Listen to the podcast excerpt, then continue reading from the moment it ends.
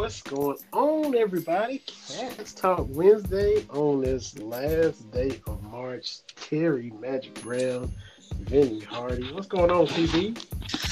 Not a whole lot uh, here, just uh, hanging out. Hard to believe it's already April.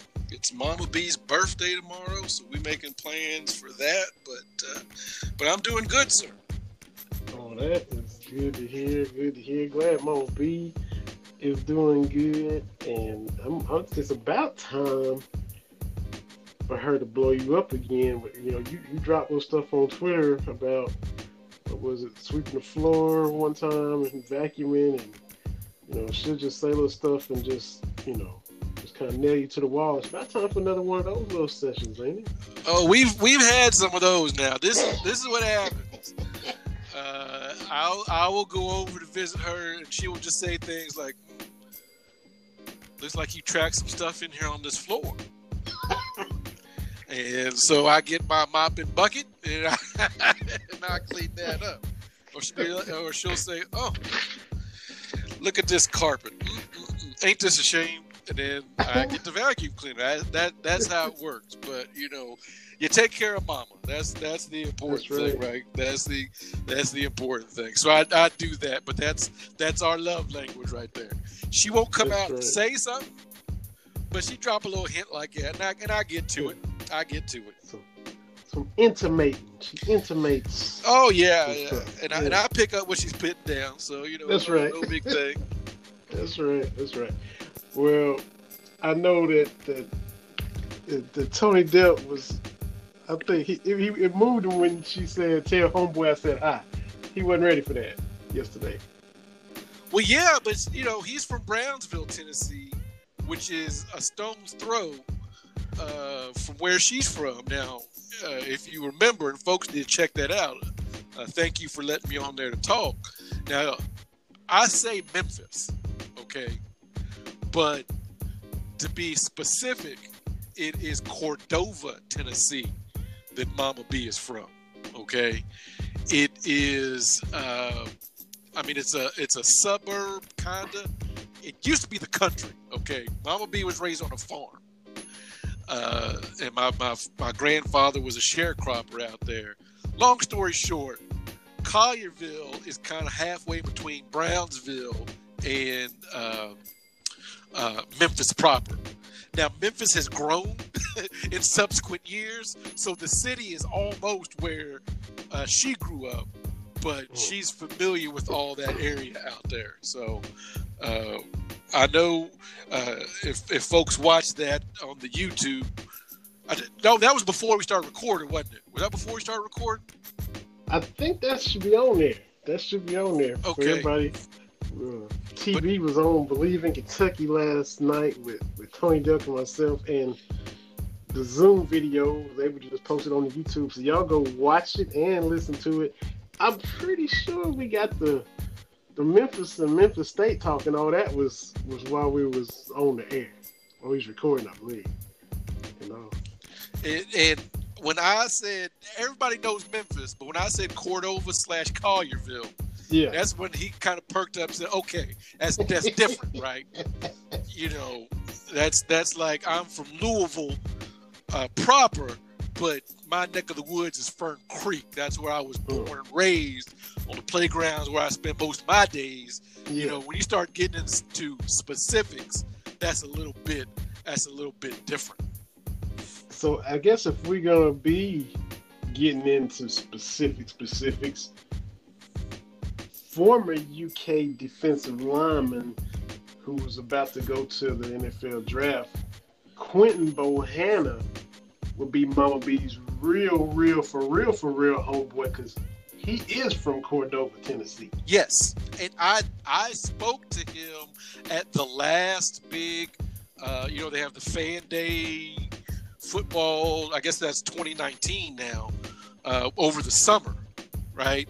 Because it's usually that first part of August. It's around my birthday, and what always happens is that Saturday is the football fan day, and then Big Miss is always played in a field hockey tournament.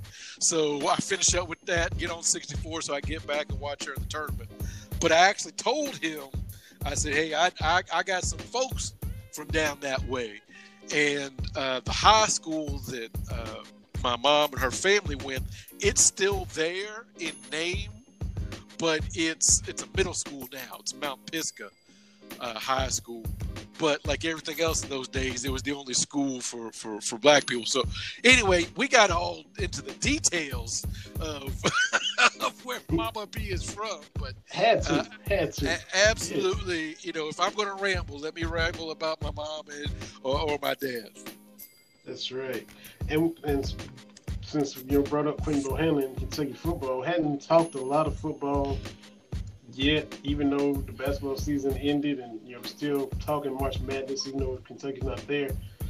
Kentucky football had their pro day. Eleven guys were there, and look, you keep hearing Jamin Davis is, is just, just shooting up the rankings, shooting up the projected draft rankings. Going to be a first rounder.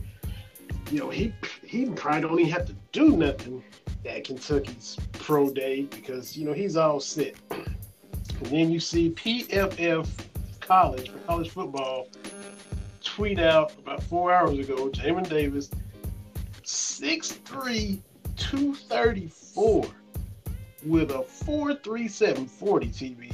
Yeah. 42 inch vertical and an 11 foot broad jump. So and then you got Mike Mike Edwards and, and, and Lonnie Johnson, former Cats, part of the 10 win season, said, hey, NFL teams, you better grab Jamin Davis. Don't be sleeping on Jamin Davis. Y'all better get him. this dude, in the one year he got, because with the unfortunate incident of Chris Oats not being able to play, Davis steps right in here and just just blows up right before our eyes.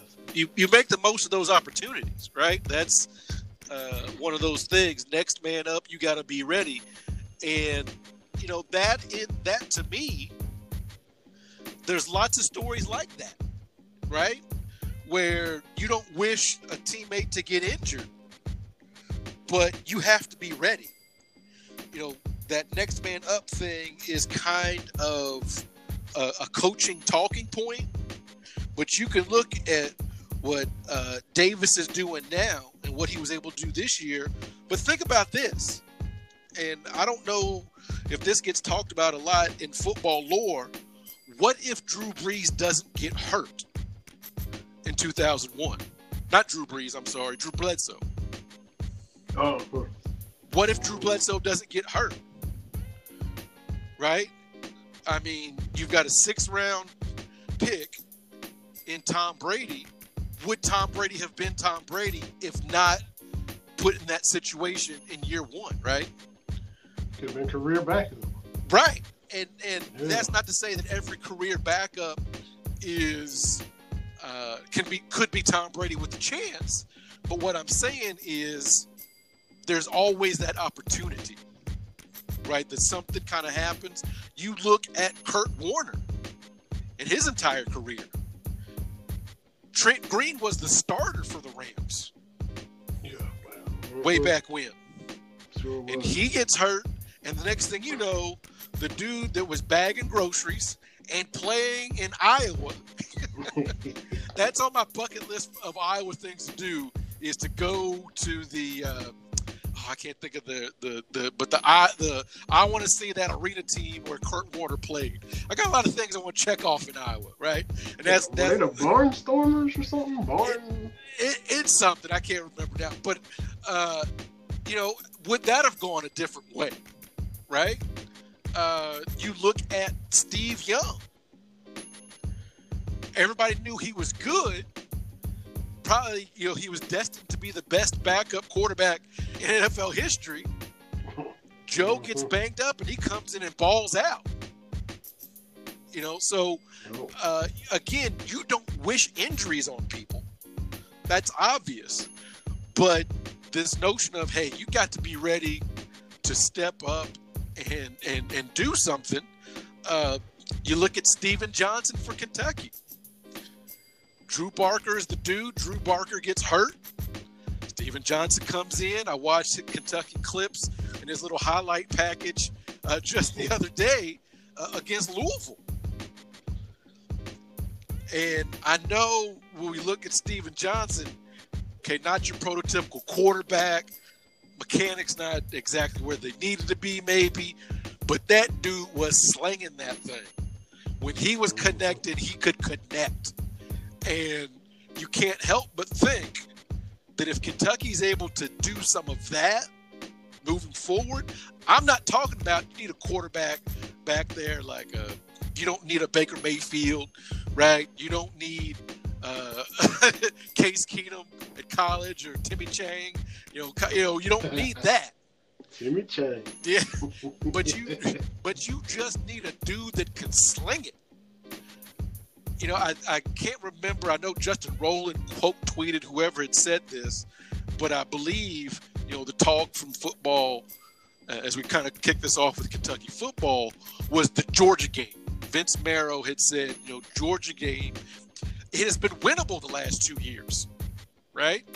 Last year, the defense held Georgia to 14 points in a game that Kentucky never felt like they were in. Yeah. And you got to think, hey, a couple of pops here out of the passing game, and it could be different. Uh, the defense has played really, really well. And uh, I think the year before with Lynn Bowden, it was, you know, because Kentucky was controlling the ball and the defense didn't have to do that much. Well, this year, except for early, there were a couple of early games the defense didn't show up. And then against Mississippi State, the defense fell back in line and the defense was making plays. So if you've got a defense, and look at all the dudes getting drafted. Look who, who, who we just talking about: Jamin Davis, Mike Edwards, Josh Allen. Like it's the defensive dudes. So it's getting to a situation, and I don't want to uh, compare, but I always go back to the Ray Lewis Ravens when they were at their peak. Hey, you give us 16 points, we can make it stick. And I, I think that Kentucky's defense the last few years has proven we can do this. I mean, yes, there's a bad game here or there. I understand that. But the defense has been the solid side of it. The run game has been solid, but we need those passing plays. That's where it's been lacking. So. It I know it sounds crazy to non-Kentucky fans. Y'all just you know this is how y'all do. Y'all Kentucky fans start thinking you can beat everybody. No. What I'm saying is over the last 3 or 4 seasons, the gap between Kentucky and everybody else is close. Right? Like it, it Mhm. again, you look at the look at Georgia. Past two years, honestly. Right. You look and and you know, I know Florida was a blowout this year, but that game has been close. Tennessee has been close, right? So you know, and even old the old Miss game this year was close, and I know mm-hmm. close doesn't count for much, but you can look at that and you can objectively say they were in these games, and you're maybe looking at maybe five or six total plays, and you can get Kentucky to eight wins. You know, the previous couple years, and you can get them to a winning record this most completed season, most recently completed Yeah. season. That's not crazy talk. That's just watching. You know, if, if the SEC East, if you say it's Georgia and Florida are the top two, and Kentucky's been competitive against the top two, I- Mhm. I, I don't think it's crazy to think that Kentucky has a viable shot at Atlanta and the SEC championship. Yeah. I, honestly, Yeah, you- It's not nowhere near the pipe dream it used to be a few years ago. exactly, exactly, because uh, again, competitive against Georgia, recently competitive against Florida with some wins at Florida, right? And so uh, you you get back to whipping Missouri's tail like you've done for you know five of the previous six years. You you keep whooping South Carolina's tail. You get back on track, and then you got Vandy and um, you know, and you, and you beat Tennessee, who you know that's a dumpster. You know, I'm not going to say dumpster fire because that's not fair to dumpster fires. That's right. exactly. I mean, it, and you know, it's going to get worse for Tennessee. You look, the NCAA doesn't do a whole lot when it comes to infractions, but if you have, if you are using cash money in the year of our Lord 2020, you deserve to get caught. Yeah. Like even the NCAA Barney Fife will stop that. You putting cash Yeah. money in McDonald's bag, you need to be on probation for being that dumb, Mm-hmm. right? You like if you're and, sti- and, and still went three and seven. right, Cheating and went three and seven. Come on. yeah. If if you're doing that, then you need to get you you need to, to be on probation. So honestly, you can talk yourself if you're Liam Coen, if you're Vince Marrow, if you're Mark Stoops, you can talk your guys to saying, hey, this is not just a pipe dream anymore. We're not working to build, we're working to compete. It's a different sales pitch. Right? From all accounts, you, you hear, and it's only spring. They haven't played any games, haven't went up against another defense, but you hear little stuff about, you know, the, the excitement around this offense. He's coming in and, and just, you know, you hear the, the all the big blue wall, uh, Kinnard and, and Fortner and all those guys. It's basically old dogs learning new tricks about, you know, the blocking schemes and, and, and the zone reads and all that. But they're picking it up. They're excited about it. It's going to make them more versatile for the next level. You hear in the stuff about the quarterbacks and, and completed passes down the field, which, you know, that's, that's, it's, you know, they've been, the offense hadn't been balanced for years. You could run the ball well, but struggle to pass, which made the running game as good as it was less effective because nobody really, really respected your passing game. It didn't scare anybody. Now you got these things kind of coming into play. And look, we're gonna sound old. Liam Coen is coming in and, and having these guys huddle up because and which is new now.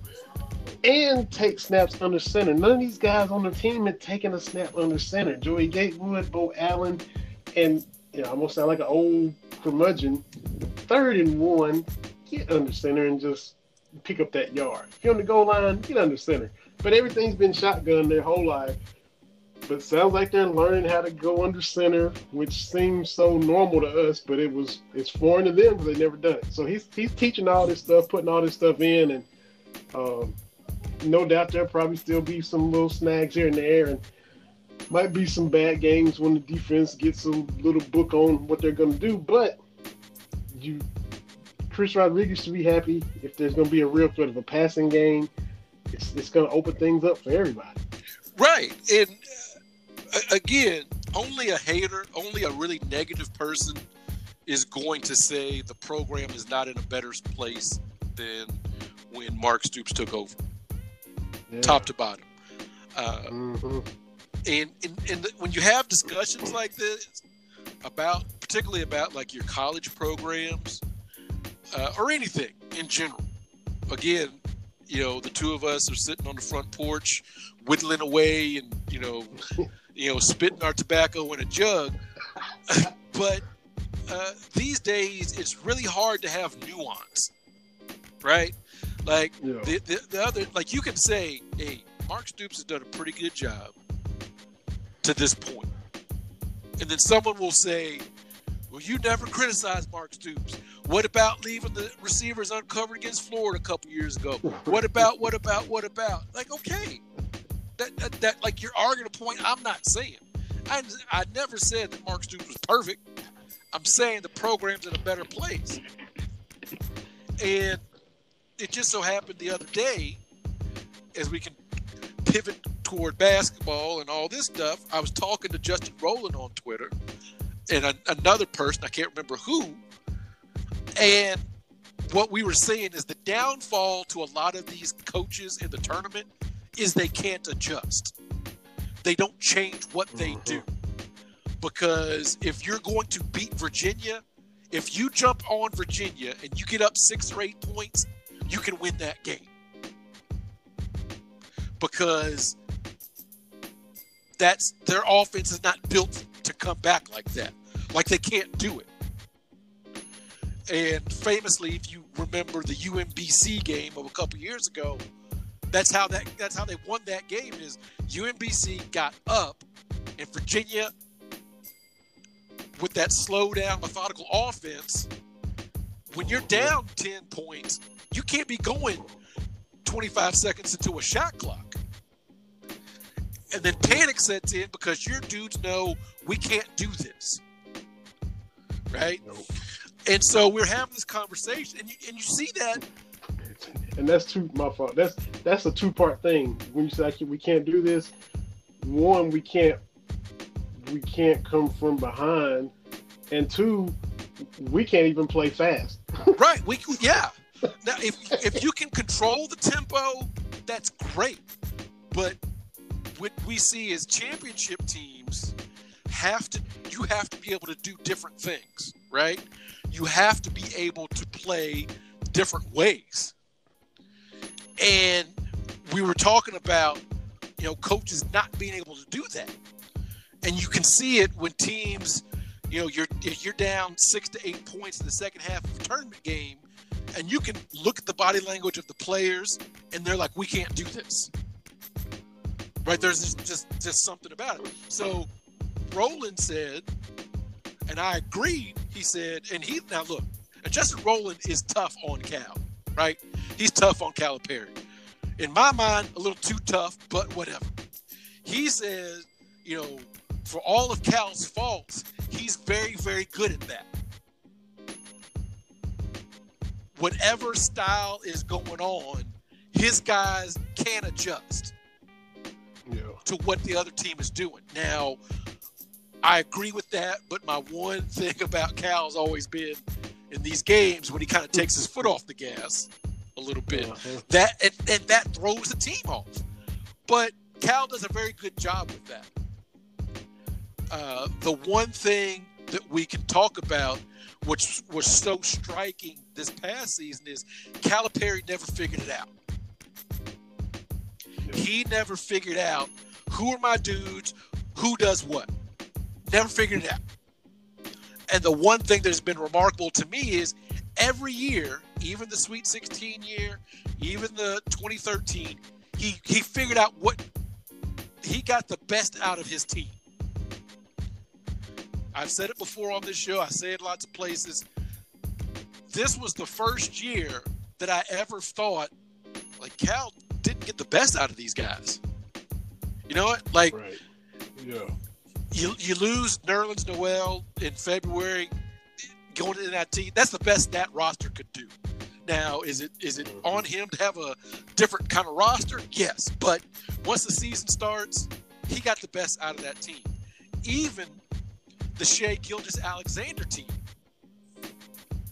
right? Yep. That what I knew, and I think we talked about it before. You know, when the SEC tournament ended and they were going into the big dance. I think we said all said this is a Sweet 16 team, if that. Now you can talk about how the bracket opened and all that kind of stuff. That's a lot of conjecture and all this kind of stuff. But I kind of said, hey, this is Sweet 16 team. Even, you know, 38 and 1, you, you can be disappointed, but you can't be mad, right? That team got to be the best version of itself. And this was the year it didn't happen. So, anyway, we're talking about that and some other coaches, and somebody comes up, well, you know, this year was unacceptable. Okay. He didn't figure it out this year. Oh, okay.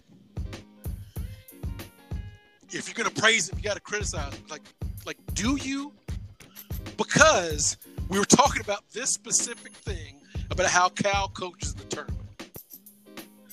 And it's almost like if we're going to have this conversation about what Coach Cal has done or any kind of coach, you have to include the the negative to balance out the po- like we, we try to both sides everything. And my whole point is yes, I haven't seen one Kentucky person, even the most optimistic fan, say, hey, you know what, this past year was great. I'm happy. I'm happy with nine wins. No one has said that. Right? No one is arguing that Cal did a great job this year. No one. Not even Cal. I'm sure if you talk to Mrs. Cal, she would say the same thing. Right? No one's making that argument. All we are saying is, in this specific, Give peace a chance. Oh, I'm sorry. Uh, yeah, all, all, we're, all we're saying is, you know, you not, look. Cal won nine games this year. Can I tell you something else? That doesn't mean the 2012 banner comes down. That doesn't mean 2014 banner comes down. That doesn't that like that's not how it works. So you can see every great coach has a bad year. Every player has a bad. It doesn't. That's not how it works. Like we have all, for the most part, collectively agreed that Michael Jordan didn't try to play two years with the Washington Wizards. Like we've all just kind of we let the last dance be the end of the story, right? Because we have collectively said Washington Wizards don't count. Like we don't, like we have ended our memories there, right? Like when when when when Emmitt Smith went to the Hall of Fame, not one person brought up, well, you know, he only had 3.1 yards per carry when he played for the Arizona Cardinals. Nobody cares. That's not the that, that the, the a bad season does not take away from how good or great somebody is.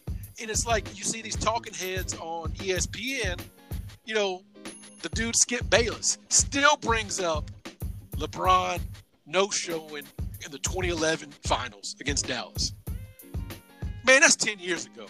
Like, if, if like you should be able to and the thing is too i don't understand it because that's not how we operate right if if if you are in a relationship with your with your wife right and she forgets something or does something. You best believe you can't be bringing that up again.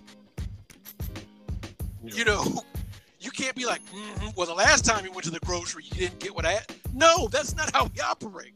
We extend a little bit of grace. Right? So i, I just don't understand we just lose this nuance where you can say oh man mark stoops has built a great program. Well you know those two receivers against florida oh, oh come on man like eventually eventually we all move on from that you know eventually uh, rick pitino stopped being the guy that didn't put a defender on the inbounder against christian Laettner. Yeah. like Uh, you, can- you're allowed to move on from that. Eventually, Bill Buckner stopped being that guy, right? Eventually, right, uh-huh. you know, outside of Boston, anyway. well, they finally opened it. They finally, I think, after they won, Yeah. they finally opened their arms, you know. But Uh-huh. eventually, you have to, like, you you have to, come on, you, especially when it's a point that no one else is arguing. You know, these people, this year was unacceptable. Okay, like who's saying that it is? Like if you're making that Mhm. argument, then you're saying someone out there in the Big Blue Nation is saying they're okay with it, and no one is. Yeah. No one's okay with that.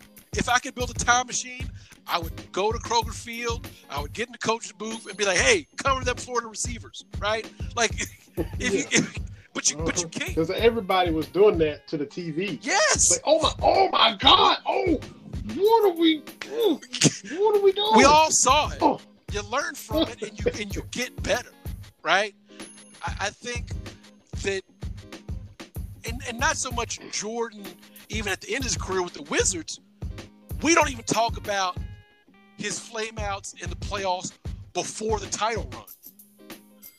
Right? We like you and I talk about all the time. You and I remember when Michael Jordan was a flashy gunner that couldn't win a title. But but do you know how stupid you would look talking about? Well, you know, I'm surprised. I'm really surprised Michael won. That you like, what are you talking about? like you, you you're able to have a complex narrative of people. You don't have to be just one thing. I mean, think about it. If if I said to you, "Hey, Tom Brady, you know, he's retiring, he goes in the Hall of Fame. And the first thing you bring up is him losing the Super Bowl with undefeated season. What are you talking about? what? What? Yo.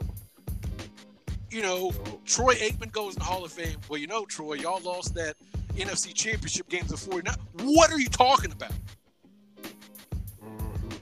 And so when you come from that place, it says way more about you than about them. So uh, again, Mark Stoops, John Calipari, they don't need me to defend them.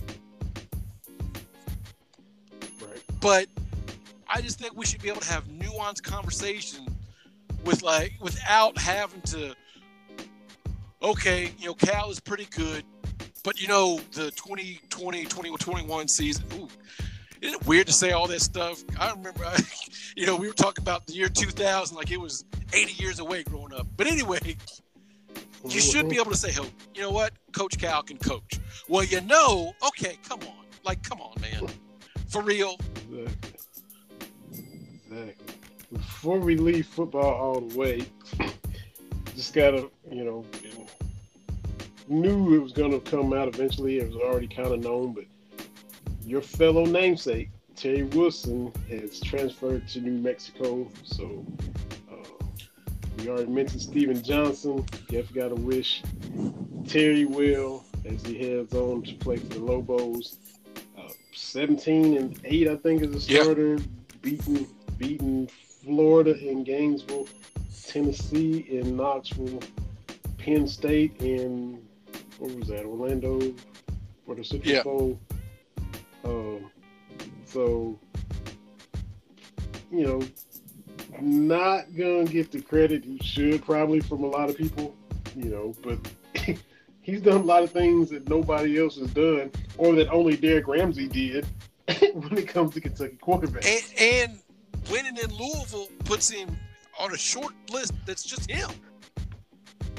Mhm. So, you know, it, it's it's weird how, uh, especially quarterbacks. It's weird how quarterbacks get to be remembered. Some quarterbacks that didn't do quite as much uh, get more love than quarterbacks that maybe did some different things, and it's just weird. And I'm not. That's not a Kentucky thing.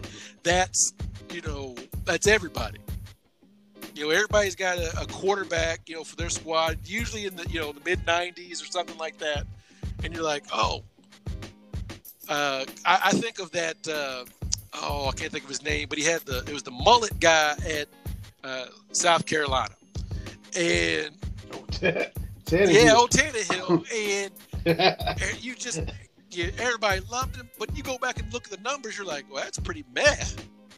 Right? Like Right. that's that's meh. So it really it, it's just a phenomenon of of that kind of thing. So I, I hope Stephen Johnson uh, gets more, whatever you call it, and Terry Wilson too. He's got to be remembered fondly. I think the injury really derailed him yeah. because with that squad, the the the Lynn Bowden squad, if you in your mind think a healthy Terry Wilson maybe gets you a game or two more than you won, because uh, look, they were going to beat Louisville like a drum if I was at quarterback that year. So, uh, but uh, so I, I think that is you know 17 and eight. Be like, how many quarterbacks in Kentucky history are nine games above 500? Right. and you can you can put as many asterisks on it as you want to. The numbers are the numbers. Well, you know, we had a running game. Well, no quarterback's out there by himself. Well, the defense did. Mhm. Well, no quarterback plays Right. defense. So, Mhm. uh, you know, but you know, I'm glad Terry's going to get the opportunity. I hope he's healthy, and I, I hope he shows out. Go Lobos! Yeah, exactly, exactly. Definitely had to had to mention that too. we got the Sweet 16 is going on throughout the state. Got some games already been progress. A couple of them already completed. Um, and two, we got Angelo Carriero coming on at about seven from uh, ESPN Radio in Lexington. He's a friend of the show. We had him on a while ago, so we get to talk with him again. So definitely looking forward to that. He'll be up in about 20 minutes.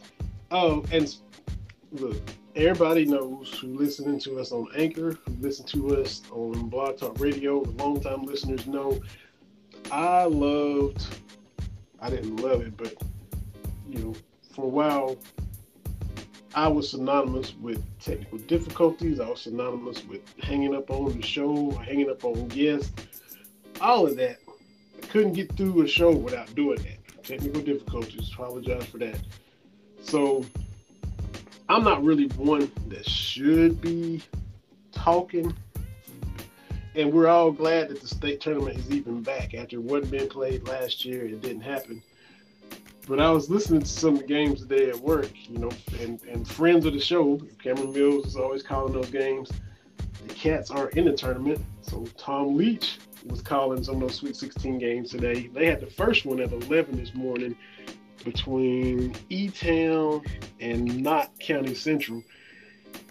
And the KHS, KHSAA was they was having some technical difficulties. It was, it was glitchy. They Tom and Cameron, I turned on the put it on on the phone on the app. I didn't even recognize them. They sounded so deep and slow. You know, the Decepticons, it was, you know, E-Town is really quick. And Knott Central has sides. And it, that's how they sound. I didn't even recognize I'm like, whoa. So I was texting Cameron doing commercials. I was like, man, I didn't even recognize y'all. He said, yeah, we've been having a lot of glitches. Hopefully they'll, you know, get it worked out you know, as the day goes on. And with them being the first game, you know, they were the kind of guinea pigs. They were having to get all the stuff worked out. And I listened later on, and whoever was on the second game sounded better. So look, we all been there, we all done it. But it was just funny hearing Tom Leach and Cameron Mills sound like Megatron from our Transformer days as kids, because it was it was just half speed, three quarter speed, and just both of them. And you know how Cameron talks; he talks so fast and he was talking slow, and it was it was just weird to hear that. But the KHSAA kind of got it fixed, so even it happens to the best of everybody. Absolutely. Uh, I, I, I just see that that Ballard uh, Ballard won over Madison Central, seventy to sixty one. Mm. Uh, First close game of the day. First two were blowing. Uh, you know, Ballard home with Allan Houston.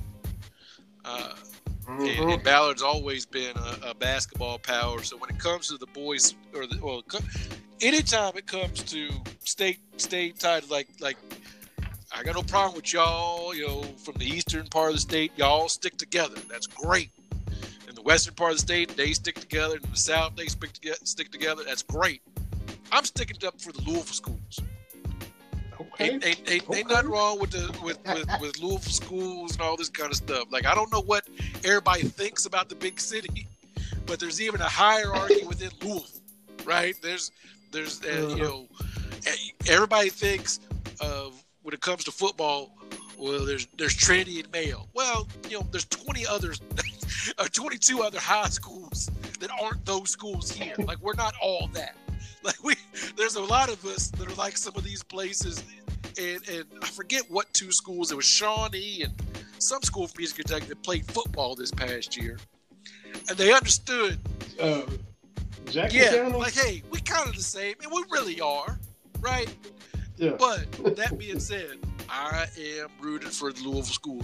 I don't care who it is, uh, uh, Sacred Hearts and the girls' Sweet 16 and whoever else. I'm rooting for them fair, and you know, and I'm I'm same way. I'm gonna be pulling for the, you know, probably particularly the 13th region because that's the region where I grew up in. So uh, I think Knox County Central plays later, um, and of course Reed Sheppard is in this region, and he has not yet been able to win the region to get to refereeing. He's still got a couple years left. Cameron Mills' cousin plays for Knox Central, so Cameron's always talking trash to Jeff Sheppard because hey, look, man, you know, North Laurel is great, but y'all y'all can't even beat us, you know. And he, so I'm sure he already talked that talk to Jeff again because he's already done it the past two years. But yeah, it's always it's always fun. Um, don't keep up with high school statewide super duper, but I always try to listen into the championship games of football and basketball and the different sports because um, it's, it's always a lot of fun and and definitely fun to see it back this year after year off. I'm not gonna get on a soapbox, but I just speaking of that, I got a question to ask you. Is it is it shade if it's true? Okay. If you throw, are you is it is it if you're throwing shade that's true, is it even shade? And now explain what I'm saying in a minute. What do you think? Because you, you know, we like to get petty no. this, especially sports no. petty. because, like I said last week, a week before, I've enjoyed sharing NCAA tournament nuggets comparing the Kentucky Wildcats men's team and the Tennessee Volunteers men's team. And so, like I told you, yeah. some some of those volunteer fans got in their feelings when I said Tennessee has been to eight Sweet 16s ever. Kentucky has eight titles. We're not the same. And then they got their feelings about that. And and you know, talking smack. I said, I'm not talking smack. I didn't say the volunteers are terrible. I didn't call them a poverty franchise. All I said was they've been to eight Sweet, six, eight Sweet 16s, which is true. Kentucky has eight NCAA titles, also true. And then I made a declarative statement we are not the same, also true. So that's factual. Exactly. exactly. That's where I said. Exactly. Here is my question and you being in Louisville, you might hear what Louisville fans say about what I'm going to ask. When the Sweet 16 rolls around, you know, you get different guys commentating the game. You know, like like for instance, Tom Leach is available because the Cats aren't playing in a regional somewhere. He's calling these games. You have uh, Greg Stotelmyer from EKU. He's paired up with the coach. Uh, he's a legendary coach. Stan, I forget his last name. I think he coached. He might have coached one of the Louisville schools. Long time coach, been to a lot of Sweet 16s. Uh, sometimes it's the voice of uh, Western Kentucky. He'll come in. There's a guy out in like Paducah that Cameron Mills has called games with. The past two or three years that I've listened, I always listen while I'm at work whenever the state Sweet 16 is on. Paul Rogers, the voice of the cards, would be calling some of those games too, especially, you know, when Tom Leach was there. Paul Rogers has been there. Now, I'm no expert, I'm no voice coach, I'm no broadcasting coach. But and I'm not even throwing shade for Kentucky Louisville. I just thought this to myself the past couple years. I'm like, man, sometimes of all the the play-by-play guys like Paul Rogers, he kind of kind of messing up names or kind of getting stuff messed up a little bit compared to the rest of the guys. I never said anything, and then you met my uncle, my dad's brother. We all came to Louisville. Me, my dad, and the boys took our little boys trip to the Slugger Museum, to the Ali Center. Met you, Mama B. At the time, Big Miss and Little Miss, and we all went to Sharks. You met my dad's brother from Eastern Kentucky, been in Louisville for 50 years. He's a Cardinals fan now. You know, he bleeds red. He's always wearing Louisville stuff. You know, he was rocking with Louisville with Denny Crum. He's been he been with the Cardinals for a long time. So, you know, you always got that Kentucky Louisville dynamic whenever we get together. So my dad, my uncle and I, this is this is twisting and turning, but just follow me we were driving to West Virginia because that's where my granny was from. we were taking her ashes up there. She wanted some of her ashes up there in West Virginia where she grew up. So the three of us were riding up there. And we listened to Kentucky, it was, it was football season. We listened to some of Kentucky. Uh, might have been Kentucky Florida game on the radio. And then Louisville came on. We found Louisville on the iHeart or whatever. And Louisville was playing Virginia Tech or whoever they were playing. And Paul Rogers is, of course, calling the game, and he, he gets something wrong or says something wrong. this is my uncle, a Louisville fan. And he said, there, there Paul go again, messing stuff up. And I was like, now see, I've always kind of thought that, but I thought it was just me. When I hear him calling the Sweet 16 games, I'm like, man, dude is kind of not as on point as everybody else.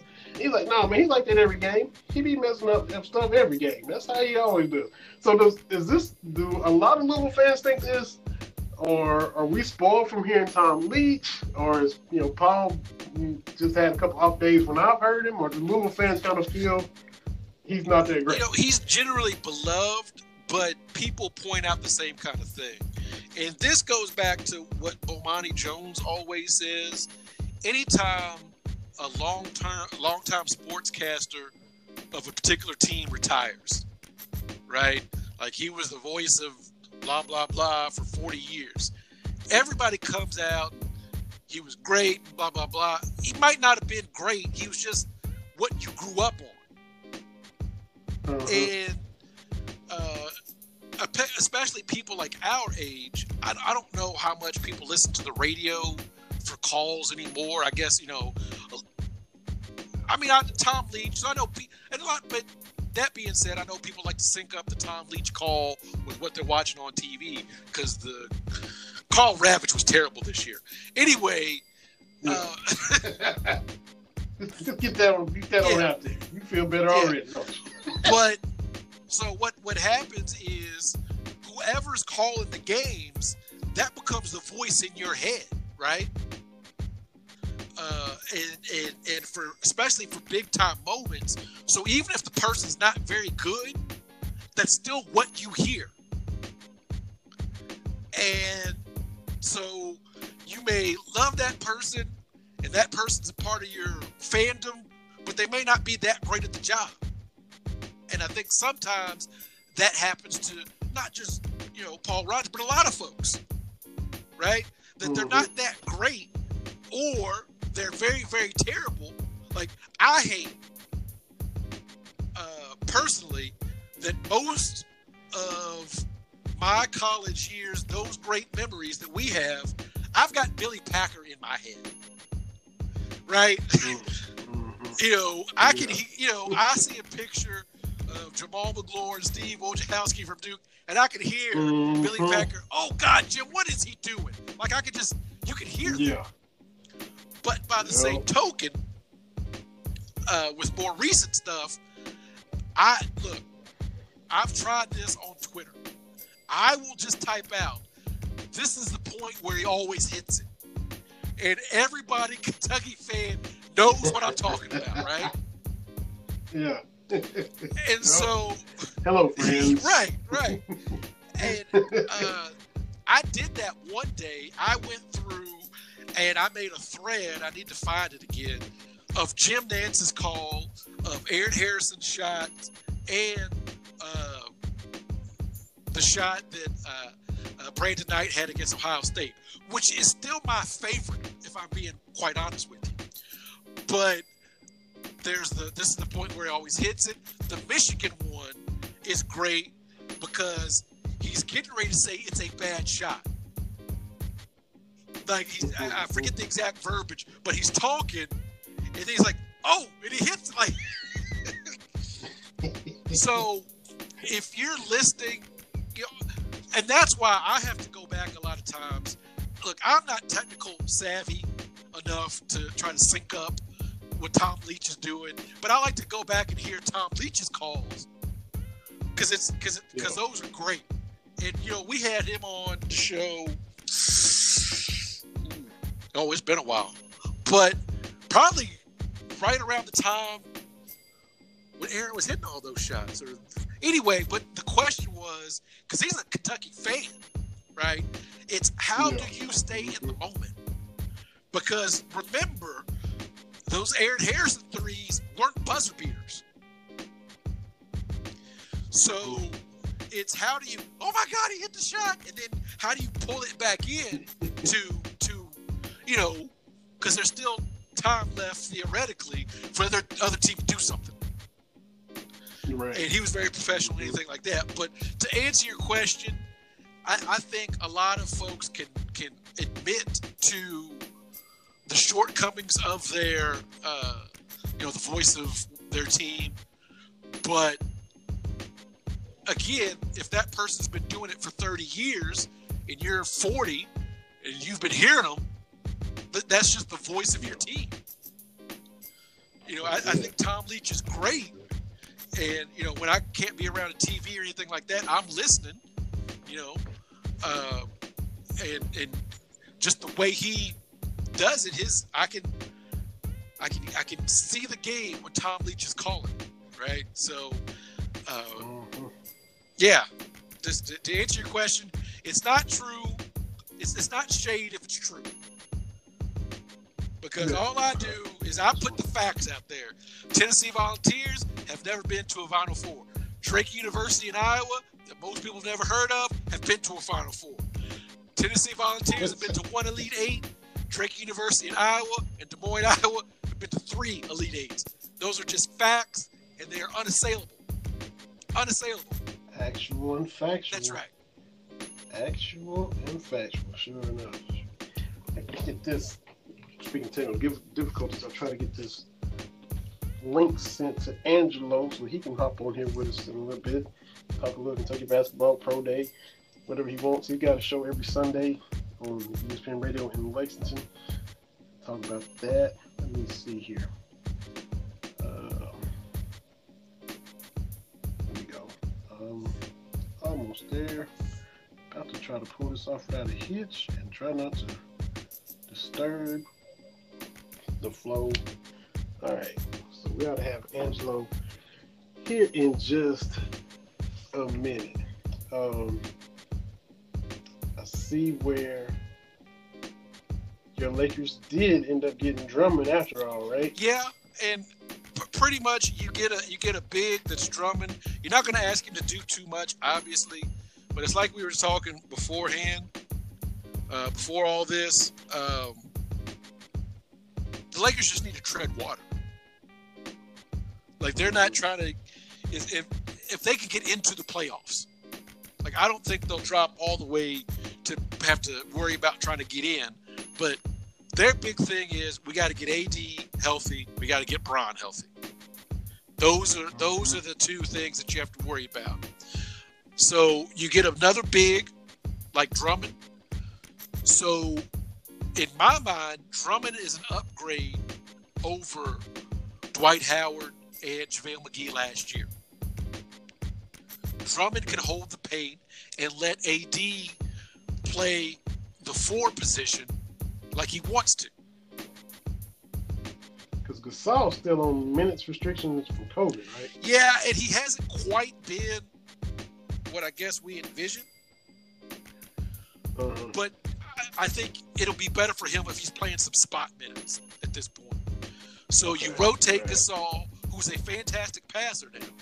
Gasol is somebody you can still put at the high post. He can hit that shot, and he can let AD work against a, a, you know against another four, which that that's a mm-hmm. that's a that's a win-win uh, for everybody.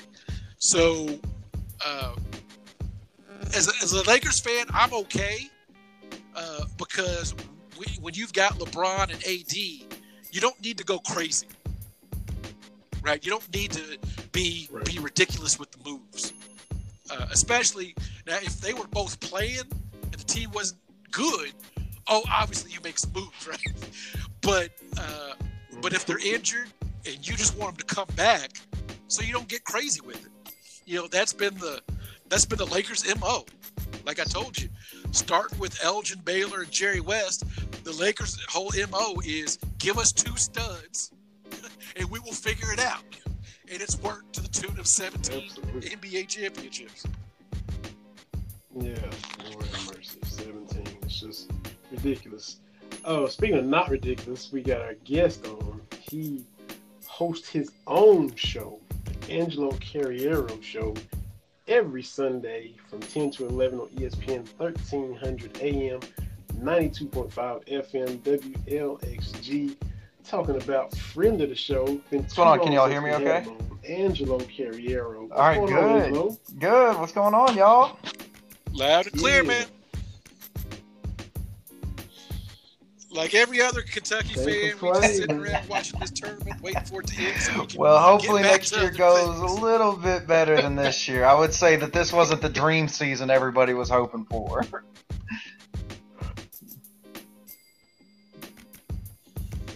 Yeah, that's the truth. That is the truth.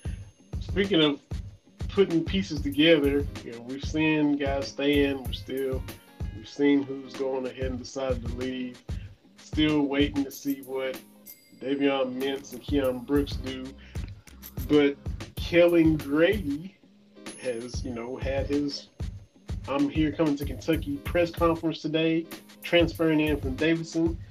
What do you think about that as being? I mean, he, he seems like a really talented player. I, I think that the major thing that Kentucky fans, and I know you all have heard this the entire time that Cal's been here, but you know, fans love championships, but then when you're not winning, it's oh, why don't we get these, you know, three year, four year guys, you know, build the program like that. You look at programs like one specifically like Villanova, where they kind of build it out, and even North Carolina, they kind of build out year players when they're really successful. And I think everybody has to realize that under Cal, that's not ever going to happen.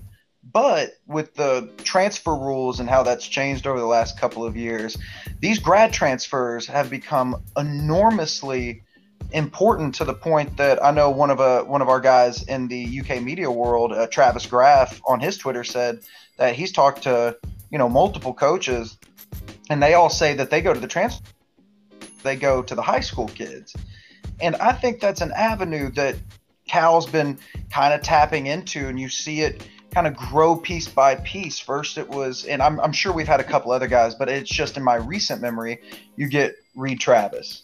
And then it was Sestina. Well, this year it was Sarr and Mintz. So a lot of these guys that are successful at the lower programs, and that's not to diminish the the places they've been to, it's that they want to go somewhere where they can make the league. That's everybody's dream and it's able for you to get these veteran players that are also really talented. Some players that have outgrown the situation they're in and they're ready to make that big jump. So I think that's kind of a nice meld with what Cal has kind of done is we get the superstar young players that should be future NBA stars and you get the older veteran uh, experienced players. So I think with a guy like Grady, you get a kid that was a four-star prospect from Davidson, a kid that's that's logged a ton of minutes in college, someone that's going to be able to come in and play right away. I think it's just another bang for Cal, and if Mintz can come back, uh, that's I think that would be really big. I was really impressed with how Davion finished the year in his three-point shooting. So I think the more transfers you can get like that, especially a former four-star kid, I say bring it on.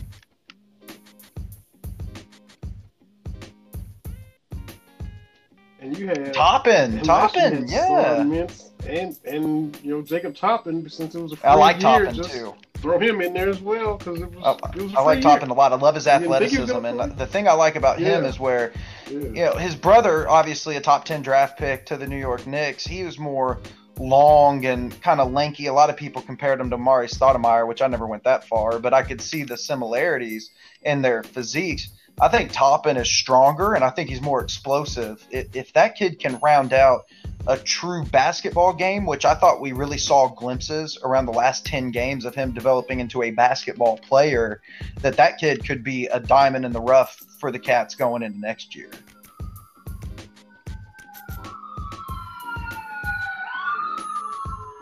Sure. coming to get. Yeah, they're coming to get me. They're coming to get me. That's that's what it is. I'm so I'm sorry. I brought I brought it down because the, the, oh. the feds are after me. I suppose.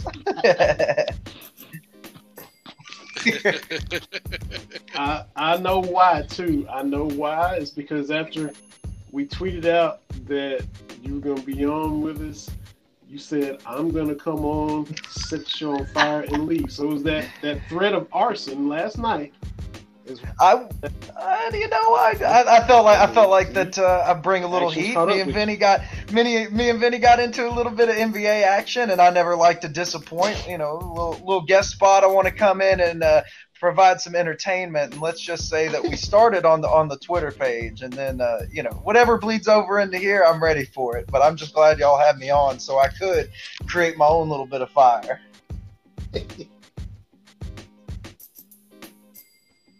Absolutely. Speaking of TV, we look. I'm not a big. I'm not an arguing. we weren't arguing. We was just. We was having a nice tennis volley back and forth, and the the topic was, you know, Damian Adams. We had Damian on. It's been a while. He hosts the Real Deal with Damian Adams podcast and part of the Three Point Conversion Media Network.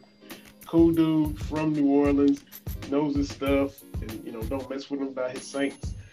We uh had him on. He was course, a Pelicans fan too. He was asking for his podcast, getting thoughts from listeners and tweeters and all that.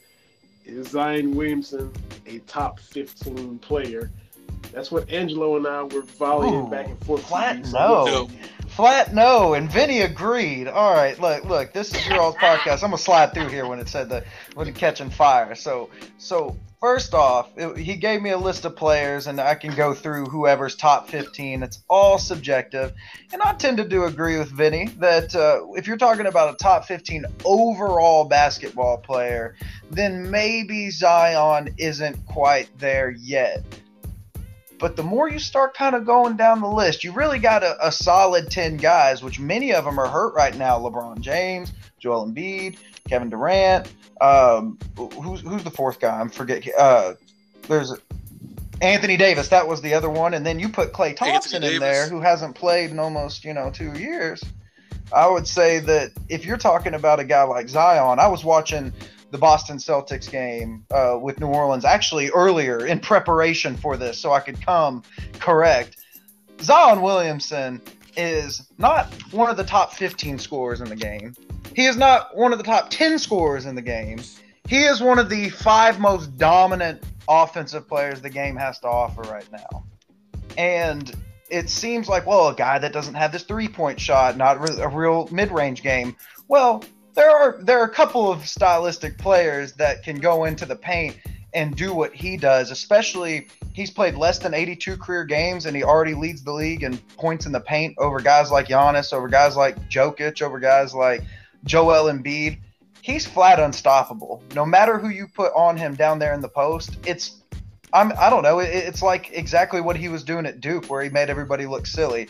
So he's trying harder on defense than he had at the beginning of the year. I don't I don't know if you all saw those Pelican games early on in the year, but he was abysmal defensively, and why I totally agreed with Vinny on the not top 15, but with all these injuries, and he, he, he put out a couple other guys out there. I would, I, you know what? I would take Zion in my top 15, and I would do it very comfortably and let him score at will like he does every night for the Pelicans.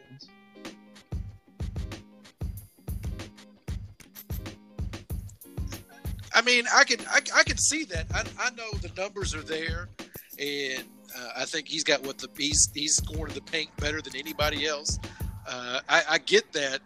The, the the question is, it, what, now? How did you phrase the question, Vinny? Is he a top fifteen basketball player? I think so. It was that was his uh that was Damian's basic question. I think is essentially is he a is he a top fifteen player? And I I took it as I'm just listing guys I would take over him, assuming everybody's healthy. That's the way. That's the I mean, if you yeah, assuming everybody's out. I mean, look, he's he's on the list. He was he he was on the All Star Showcase for a reason, right? But for me, he's a freak athlete. There's no doubt about it. And like I said, the numbers are there. But when you're asking basketball player, I got to see a little bit more to say basketball players. That's just that's just that's but that's fair. That's but that's fair. I mean, to be honest, like even I, I, I mean, I would even say that's fair. You'd like to, you'd like to see him. I don't think we've seen very many cases where he goes one on one against Kawhi defensively and shuts him down, or you know gets gets Joel in the paint and three or four of his shots, you know, in a game. We haven't seen maybe that defensive. I, by the way, guys, I don't know if you all heard when Charles Barkley went on Bill Simmons' podcast and said that he needs to rebound more. I, I don't know if you all agreed or disagreed with that, but I personally thought it was a little ridiculous. The the Pelicans are one of the three best rebounding teams in the league, uh, to, the top offensive rebounding team in the league, and I know that Steven Adams has a lot to do with that. But at the same time, you know, how many more rebounds do you want him to grab? I was I was on the show with uh, uh with uh uh, uh I want to say I think it was Jim Jackson uh that said that he wanted Lonzo to rebound more, and I was like, ah, it's like he, he, he this team is rebounding like crazy. So I thought that was a, a, little overblown blown when Charles says that, even though he is kind of the king of rebounding. But I, I agree. There were some people like I would rather have Zion over Donovan Mitchell, for an example, and that's that's one player that me and Vinny kind of disagreed with. Even though I did tell Vinny, if you're getting Bubble Mitchell, that guy's a different that that guy's a different animal. That guy's a top ten player in the league if he's playing like he was in the bubble. Well, well, well it, he probably that's the that's the funny thing about some of these guys. You got you got Hoodie Melo, Bubble Murray, you got Bubble you got Mitchell, you got Phantom of the Opera, uh, LeBron, you know, all that stuff. Yeah, exactly. Yeah, I, am old enough to remember. Right, but but, but remember. Yes, yes. They had a whole Twitter account for his headband after he came off. and, and my my favorite is is Richard Hamilton. Rip Hamilton was borderline mm. like a rotational player. Got his nose broke, started wearing I call it the schnozeroo, right? And and he becomes this this all star level player. It's it never takes it off again. So uh, I, I, I'm right there with you. And look, it's it's all subjective. It's it's all and we can understand that. I don't like it. Uh, Vinny and I were talking earlier, Angelo, when we have these sports conversations and people start dealing in absolutes, yes. right? Because you don't know, right?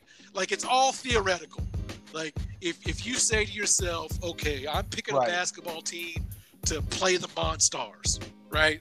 Aliens show up on Earth, they challenge whatever five people I can pick up. You know, who do you pick up? Well, that's a different conversation than, mm-hmm. you know, who's the most efficient and that kind of stuff. Because mm-hmm. I'll yes, tell y'all right now, the Joker is for real. The numbers bear yeah. that out. Now, his game doesn't look like mm-hmm. any other MVP candidate we have ever seen. And I'm an old man. I remember the 80s where, you know, the game was a whole lot different. But but nothing he does makes any kind of sense. He doesn't look like he's moving fast, but he beats his man off the dribble. He doesn't look mm-hmm. quick, but he plays, you know, passable defense, right? Nothing about him works, but you got to give your nod That's to without that a shadow of a doubt. Nikola Jokic is the MVP front runner, in my opinion. I think that what he's doing, scoring the ball, he's he's shooting about 27 points per game, 12 rebounds, eight assists, whatever those numbers are. You know, he's shooting over 40% from three and over 60% from two point range. And it bears out when you watch the guy because I'll, I'll turn on Nuggets games and it's to the point where when he shoots he does not miss. It the way it seems he is absolutely unstoppable. That is a player I would put above Zion uh, for sure in, in, that conversation. Again, I do think he's the MVP, and I liked what uh, what Vinny said about our volleys and how like that's that's truly what I enjoy about sports is like I love arguing. I love arguing, especially with people that can argue and not be mad at the end because I've always I, now look, I've turned around a lot since my young in my naive days where I would always say Michael Jordan's the goat. What about Kareem? What about Russell? What about LeBron coming up? And uh, because I love to argue that sports is no fun if Jordan's number one and that's it. Like end of conversation. Mike Jordan's pretty dang good though. You know, I, I had to go back and teach myself, and I I taught myself a valuable lesson. Michael Michael Jeffrey Jordan is kind of the guy. So. Um, it's it's it's all about that like you said. It is all subjective. I never you know if you if you told me that uh, and i don't want to disparage any player but you know if you told me the 15th man on brooklyn is better than zion or joker then then i'll argue then then, then i'll tell you you're wrong. But other than that it's definitely a conversation.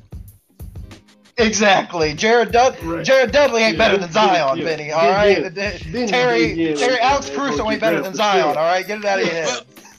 Right. Right. right.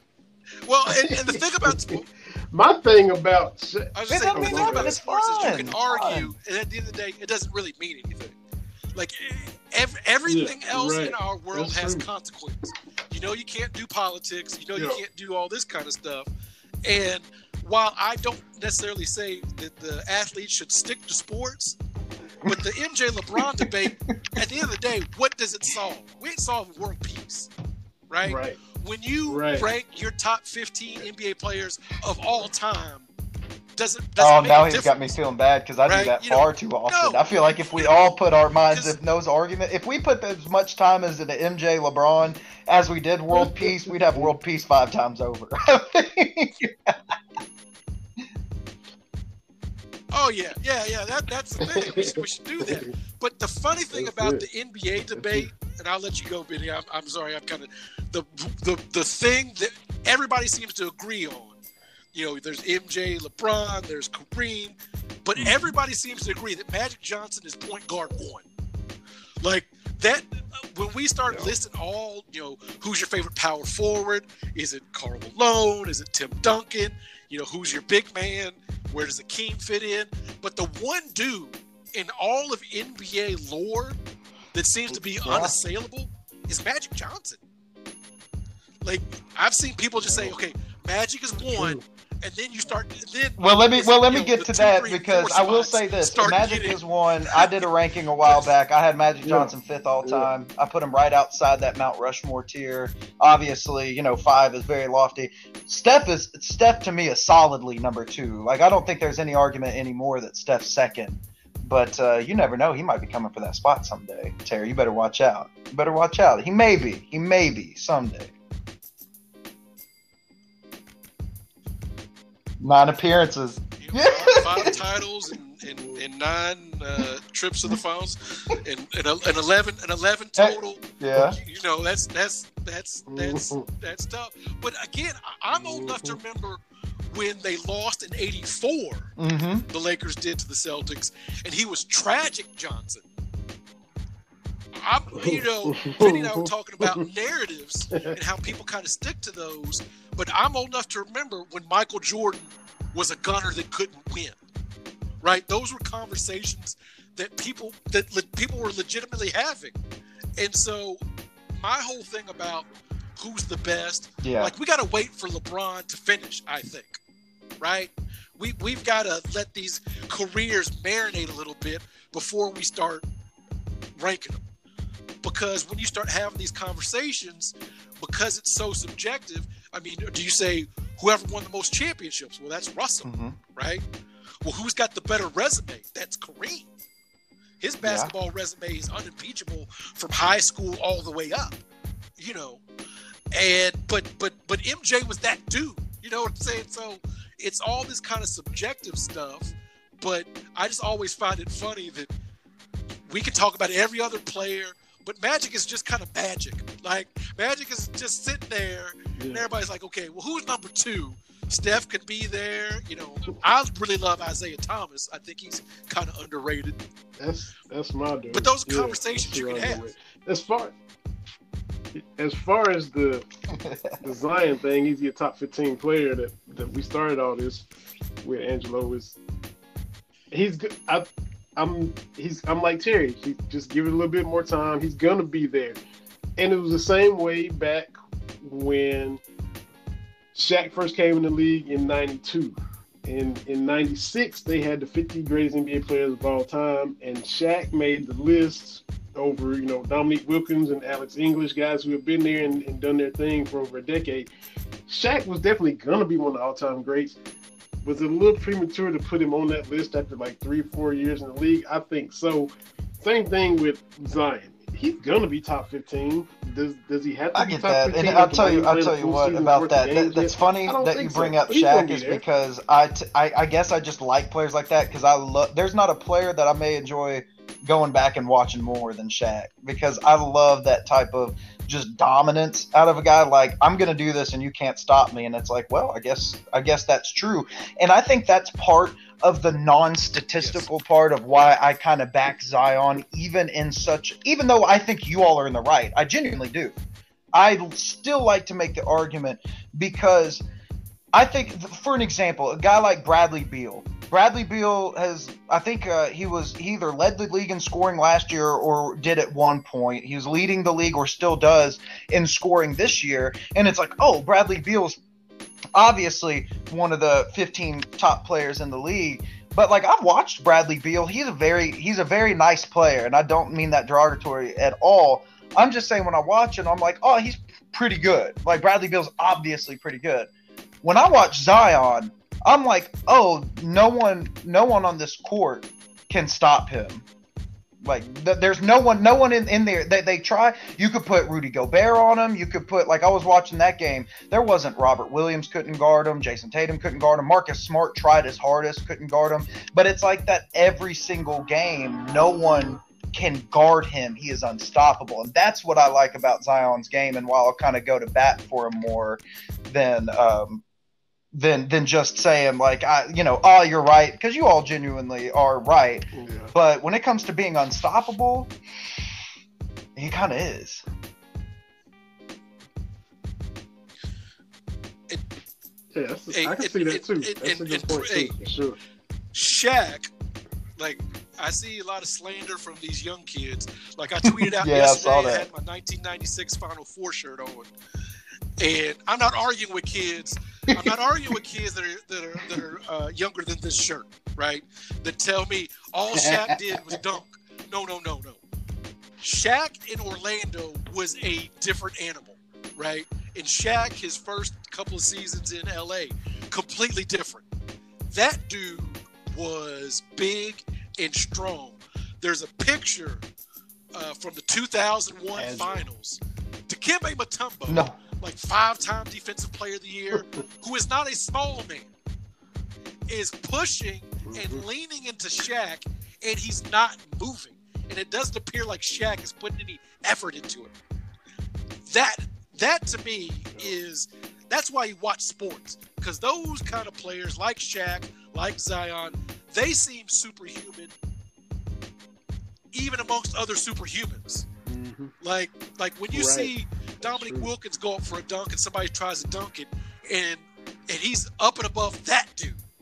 That's where it's mind blowing, right? Mm-hmm. That's where I, I agree with you, Andrew. There are some guys that the eye test, and I really hate to say that because I think that's a Skip Bayless term, but dudes that you just watch. And can we? Like, I want to. I want to harp on something too, real quick. Like when people, I hate it when people say all Shaq could do was dunk. Like, isn't that the point? Is to be the best at getting the most efficient and easiest shot in the game?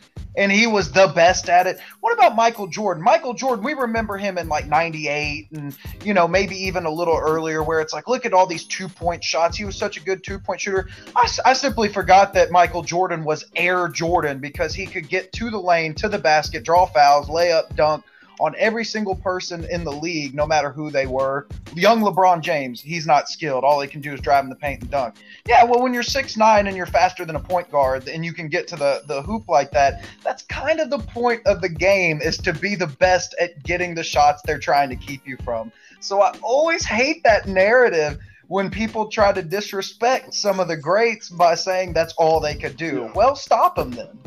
uh, you can't. And the, and the thing about Jordan right. is, you know, everybody can mm-hmm. thank the Detroit Pistons for beating him up for like those three years before '91, right? When he decided to hit the weights and could take that abuse, it was game over. But you're absolutely right. He could get to the mm-hmm. rim. Just, I, there's a clip going around. You know, there's all these viral clips.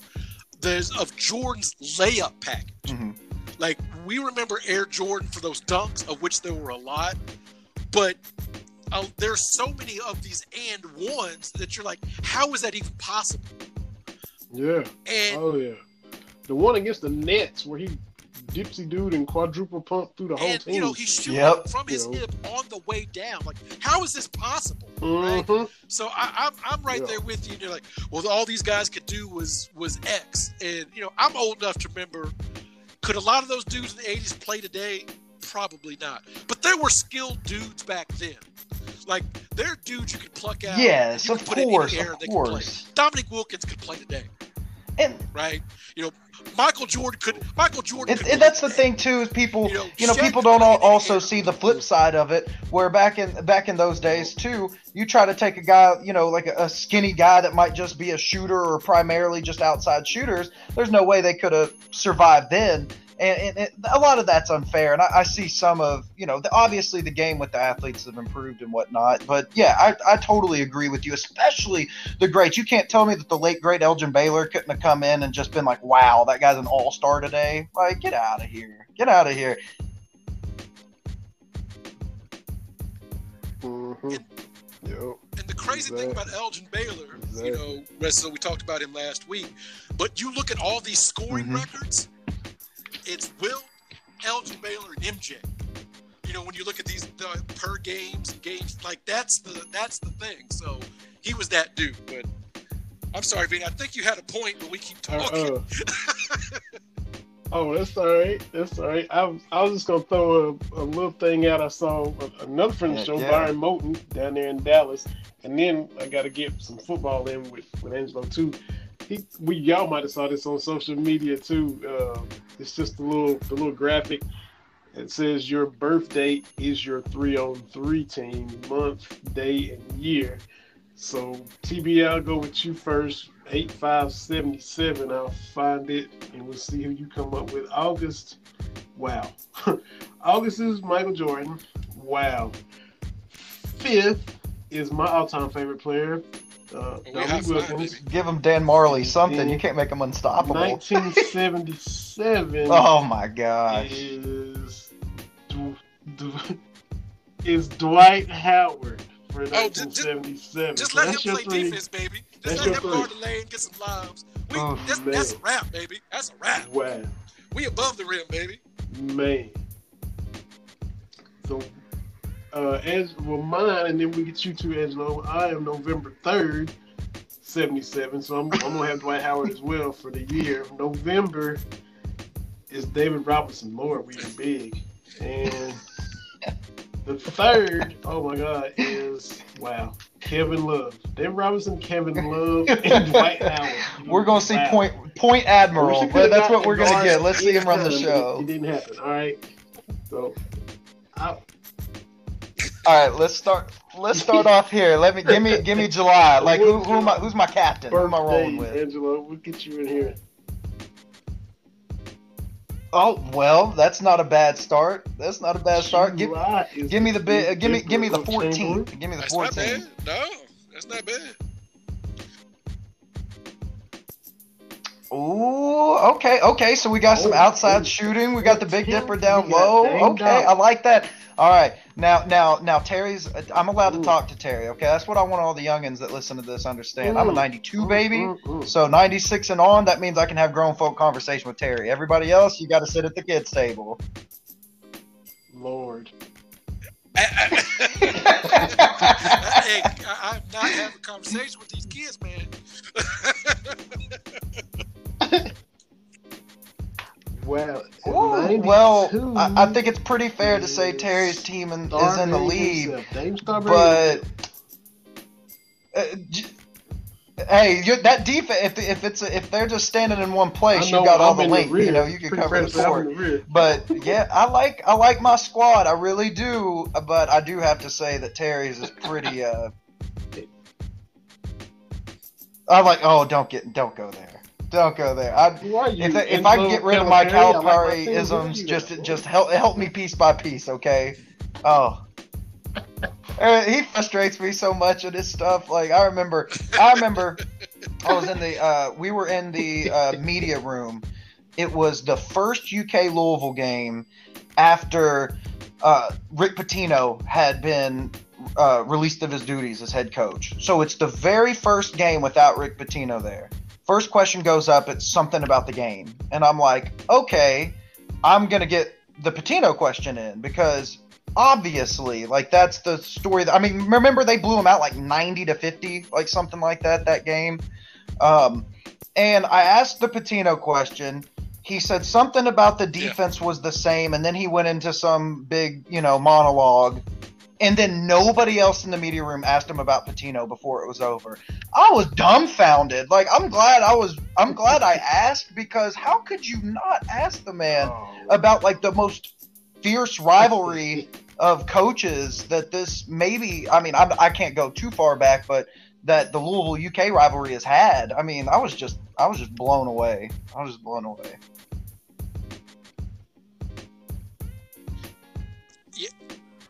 Off the top of my head, the, the the game has been always a big deal, but the coaches, I don't, exactly. ever, I don't remember the coaches ever having the personal animosity of Pitino and Cal. That's where I think it took different. Now, again, uh, Angelo, being being your age, you don't remember, man. Vinny, we're gonna have to label this the old man show because all we've done is talk about old man stuff for two hours. But I remember we talked we talked about go. pro day. That was today. I remember so, you know. before they started playing. Like I remember that being a huge deal that uh, wow. uh, legislation was going to be introduced that the team should play. Right. That yeah, I mean it was a big mm-hmm. deal. And of course they played in the tournament and Louisville hey, won. And there we the go. Last time Louisville led in the series. Anyway. right. but Benny is not talking smack if it's true. But uh, when the series right. started, it was uh, Denny Crum and Joe B. Hall, who by their nature weren't very confrontational, right? Like Joe B. and mm-hmm. Denny are of that same cloth where you compare them to their contemporaries like Bobby Knight, you know, like some other guys from those 80s. Uh, they were just too gentlemanly. Now, the fans fought but the coaches kind of had a nice, pretty good thing. Uh, other than uh, Eddie Sutton calling Louisville little brother, which God rest his soul, I'm thankful he put that in the vernacular because that defines Louisville fan base to a T. Uh, but but other than that, you know, you know, Tubby wasn't that type. Uh, you know, Pitino didn't become that way until Cal. And of course, you know, we don't really count Billy G in those games, but as far as coaches not liking each other, that was great. You know, I think that added something to some pretty, mm-hmm. pretty much otherwise ugly games. Absolutely. Got to flip it to to football a little bit. Um, we talked about the pro day. We, we talked about Jamin Davis blowing up. Just your thoughts on on the upcoming season. Well, everybody seems to be very, with, very excited about uh, Liam Coen's new system, right and now. obviously, I mean, I didn't think we were ever going to hear any bad press about it. You know, like wow, it's really not working out. There's no way that they were going to throw that into the sphere. I, uh, I. When it comes to what's coming back. I do mm-hmm. think that the noticeable thing was that Coen came in spring practice or right before it started. A lot of the veteran receivers were out like Bryce Oliver. Um, I think uh, Al, did did Allen Dailey transfer as well? Because I want to say that he did. and There was one more. Um, let me let me double check on Allen because I want to make sure I don't want to be incorrect about that.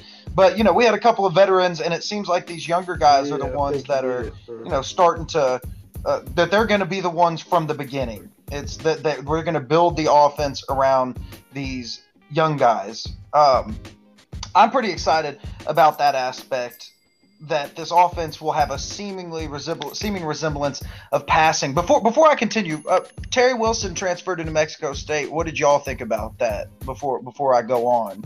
Because that's a big change. It's not only Eddie Graham but Terry kind of coming to it.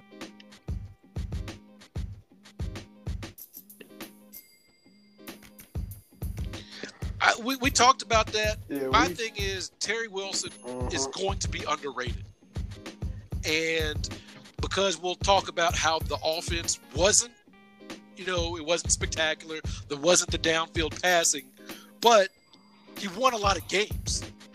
And if you're a Kentucky quarterback and you're nine games above 500 as a starter, that's pretty darn good. You know that not too many of our guys. All right, I, I was just curious. Record, I was. I mean, I'll I'll, I'll, I'll say it very admittedly, as a young man, I think Terry Wilson's amazing. I, th- I thought I thought that dude represented our program as properly as possibly could. Uh, he he was a consummate hard worker. Came back from that injury, all that. I, I, on the field, I mean, sometimes like his running, I would like. I was not a fan of his passing. I was one of the detractors, and it was never anything personal. But when it came down to it, I I'll tell you what, guys, I really miss Stephen Johnson. I really do. I love Stephen. I love I, I, loved watching it. I mean, he had some of the biggest wins before Terry, like you said, the Florida win, got another uh, Tennessee win in there. But uh, with Stephen, because I remember thinking, and this was me not realizing the kind of meteoric step, like the meteoric rise that the, that defense was going to take in 2018. I was I was on the assumption that that 2017 team was going to be the one. Like after coming off the Louisville win against Lamar, coming into that year, you know, Benny is a sophomore, Josh, Mike, Darius, Jordan, all those guys as juniors. I really thought that that was going to be the squad, and um, you know that that was a magical 2018 year. Made bowl games. Uh, obviously, the injury season. Lynn Bowden had his uh, amazing uh, year.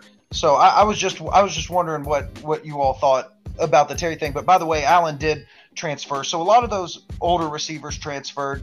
I think the Darian Kinnard coming back was a huge, huge get. I, I thought he could be a top 64 pick in this draft. Like I thought, I thought he would go pretty. I thought he was ready to play now, but I think that because the offense has been so run heavy that he didn't have enough film I would say likely uh, to to really get that pass block set. Can you hold up in a pass heavy in an NFL pass heavy system?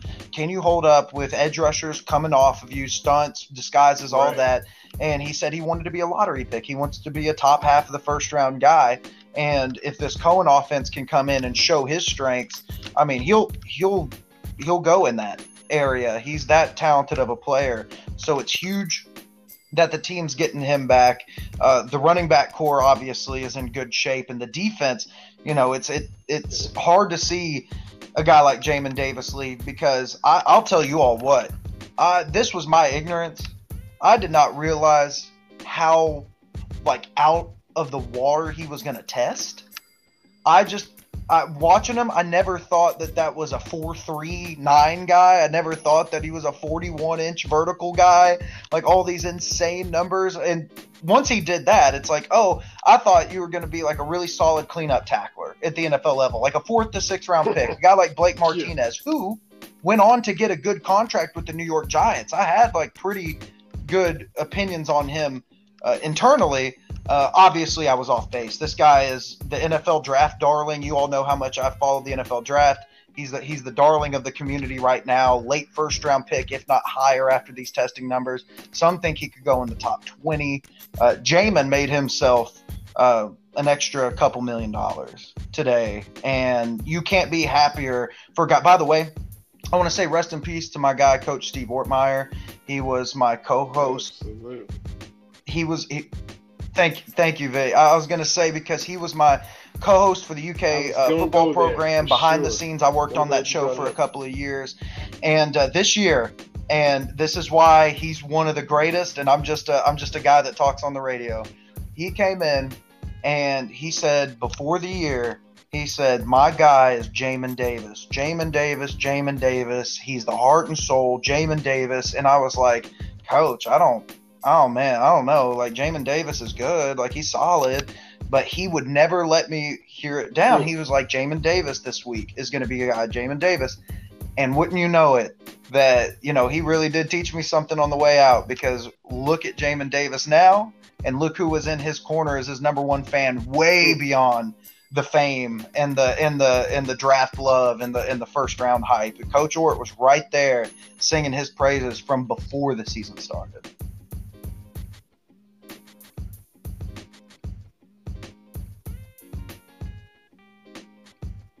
I'm, I'm glad you said that because I, I pulled up uh, a podcast from your show earlier this month, and not only did you talk about Coach Ort, you had Wesley Woodyard on with you, and both of you all reminisced about Coach Ortmayer, which was just it was just really good listening to both of y'all to hear your stories about how he treated you, uh, Wesley's stories about how you know, he was he was having oh, man. tough time. Uh, just thank thank Wes for coming on with me. I mean, that guy to me is a Kentucky superhero. You know, Kentucky football superhero.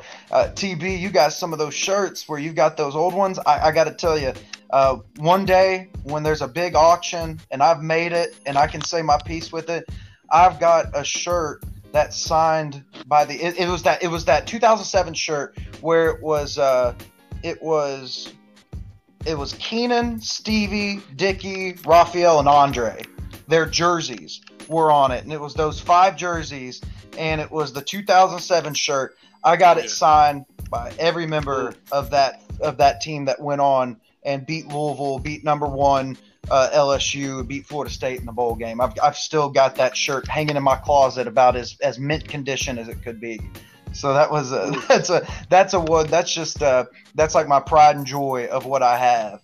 And Wesley is yeah. obviously the heart and soul of that defense. He's a tremendous person, and I, I, tried to highlight that as much as I can because as good as a football player he is, he's just an, an even more incredible human being. Um, you know, I'm I'm lucky that Coach Ort was a guy just for him to take the time to come on and just to tell those stories, and for him to kind of almost get his piece with like you know his passing because the way I could hear it in his voice, he was just so happy. He said even to talk about my guy, Coach Ort and the coolest thing about it is Ort was the exact same person uh, a decade later in a radio studio in Lexington with me than he was with future NFL Pro Bowl players, you know, great teams like that with Coach Rich Brooks. He was the that Coach Ort was the same exact guy there as he was in the studio. He wasn't there was nothing fake about him. There wasn't any he was so genuine and just a just an all around and and mostly that dude loved Kentucky. He loved the program. He always was pro UK. Sometimes I had to be kind of the the negative Nelly at times just because Coach Ort, man, he thought the world of everybody on the team because he was around these guys and he loved these guys. And I just he was an amazing man, and I, I truly he truly meant a lot to me, and he will be missed. I I, I love Coach Ort a lot.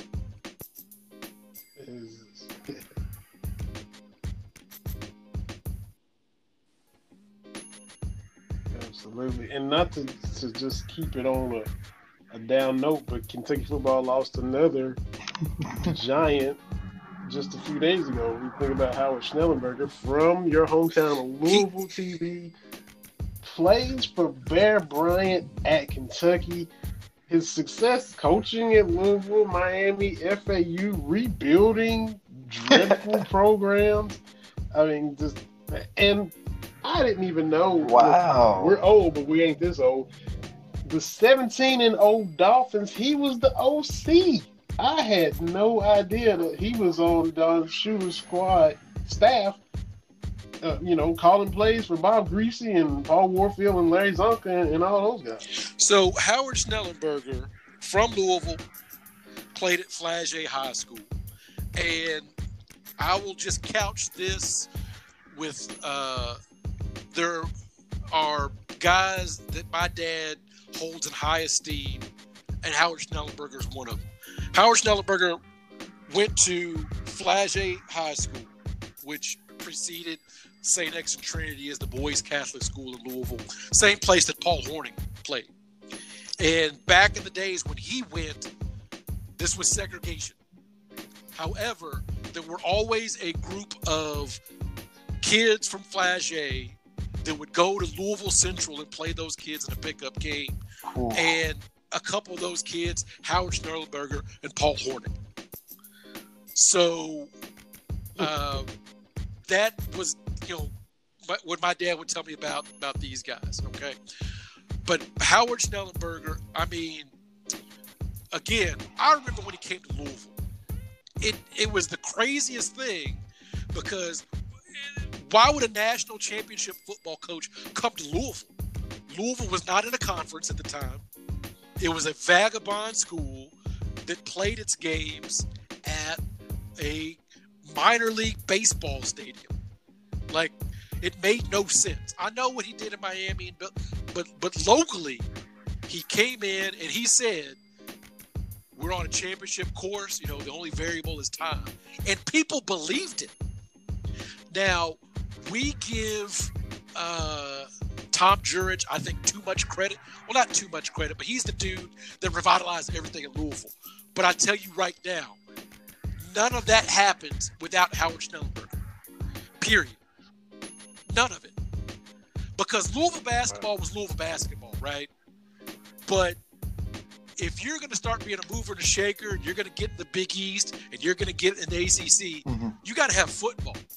And Howard Schnellenberger made that real, right? That's the difference between Cincinnati still being in the AAC, Memphis still being in the AAC. That's your difference right there. Is is football. And so when uh, you set the table at Miami of Florida, you set the table for Louisville, and you get a, a, a Florida Atlantic started from scratch. That's a heck of a life, man. That is a heck of a life. And it's a shame he's not in the Hall of Fame. It is a shame that he's not in the College Football Hall of mm-hmm. Fame. I know there's some weird rules or whatever, but come on, man. You cannot yeah. tell that I, the story of ringing endorsement on that without 100%. the dude that gave us the U. Yeah. I, I mean, and, and and that's the thing too is we all watched the U documentary. I, I, you know what? That's exactly what I was thinking when you mentioned Howard Schnellenberger. I swear, I swear. we, we old today. The one thing whenever I hear Howard Schnellenberger's name is the is in the U documentary where they take the state of Florida on the map and they build the fence called the state of Miami, that area he recruited, and that's how he built the U. That will always I, like that is burned into my mind for some reason because I thought that was the coolest thing that I had seen because of, of the U swagger. Like obviously, like I caught the tail end of that Miami just is the coolest thing there is. And that's that's what I remember from that documentary is that state of Miami and then boom, you get all these kids from South Florida and you build a national powerhouse out of it. I thought it was I just thought it was the nuts. I really did.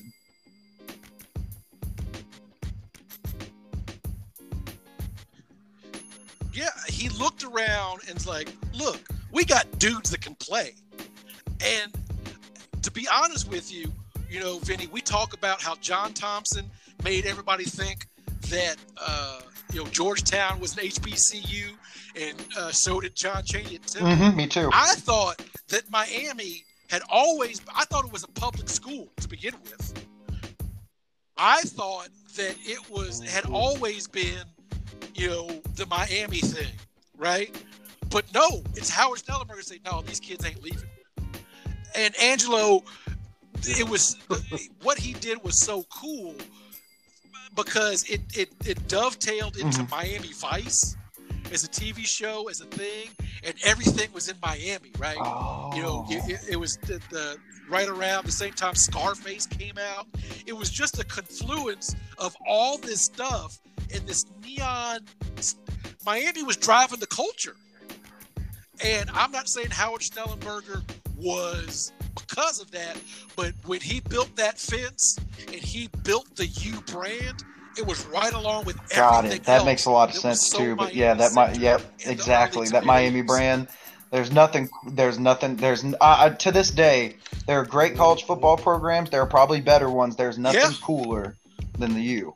It's just the way it is. It's probably the same thing as people that, that remember that grew up during the Fab Five thing, where I I still talk to people in their late 30s, early 40s that say that the Fab Five was just the cultural phenomenon. Like that was the cool thing.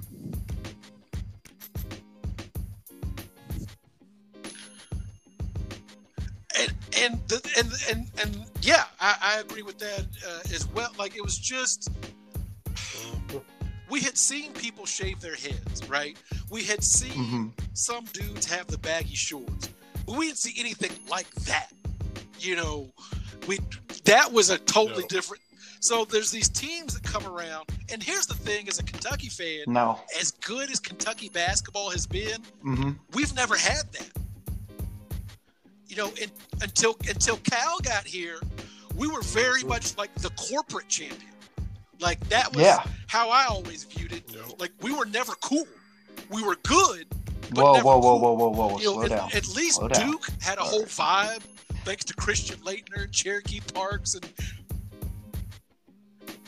I mean Duke. Duke's vibe is a bunch of dudes you want to fist fight, right? That's no. Duke's whole thing. But but Kentucky, you know, we didn't have Michael Jordan, right, to come through we, we didn't have the swagger of UCLA and all those championships, but we were still the best. program. John Wall made it cool. Exactly. John cool. Wall made it cool. You know, that was uh, that was John Wall did the John he, Wall dance. Exactly. Sorry, Terry. Keep going. But yes, exactly. John Wall made this cool.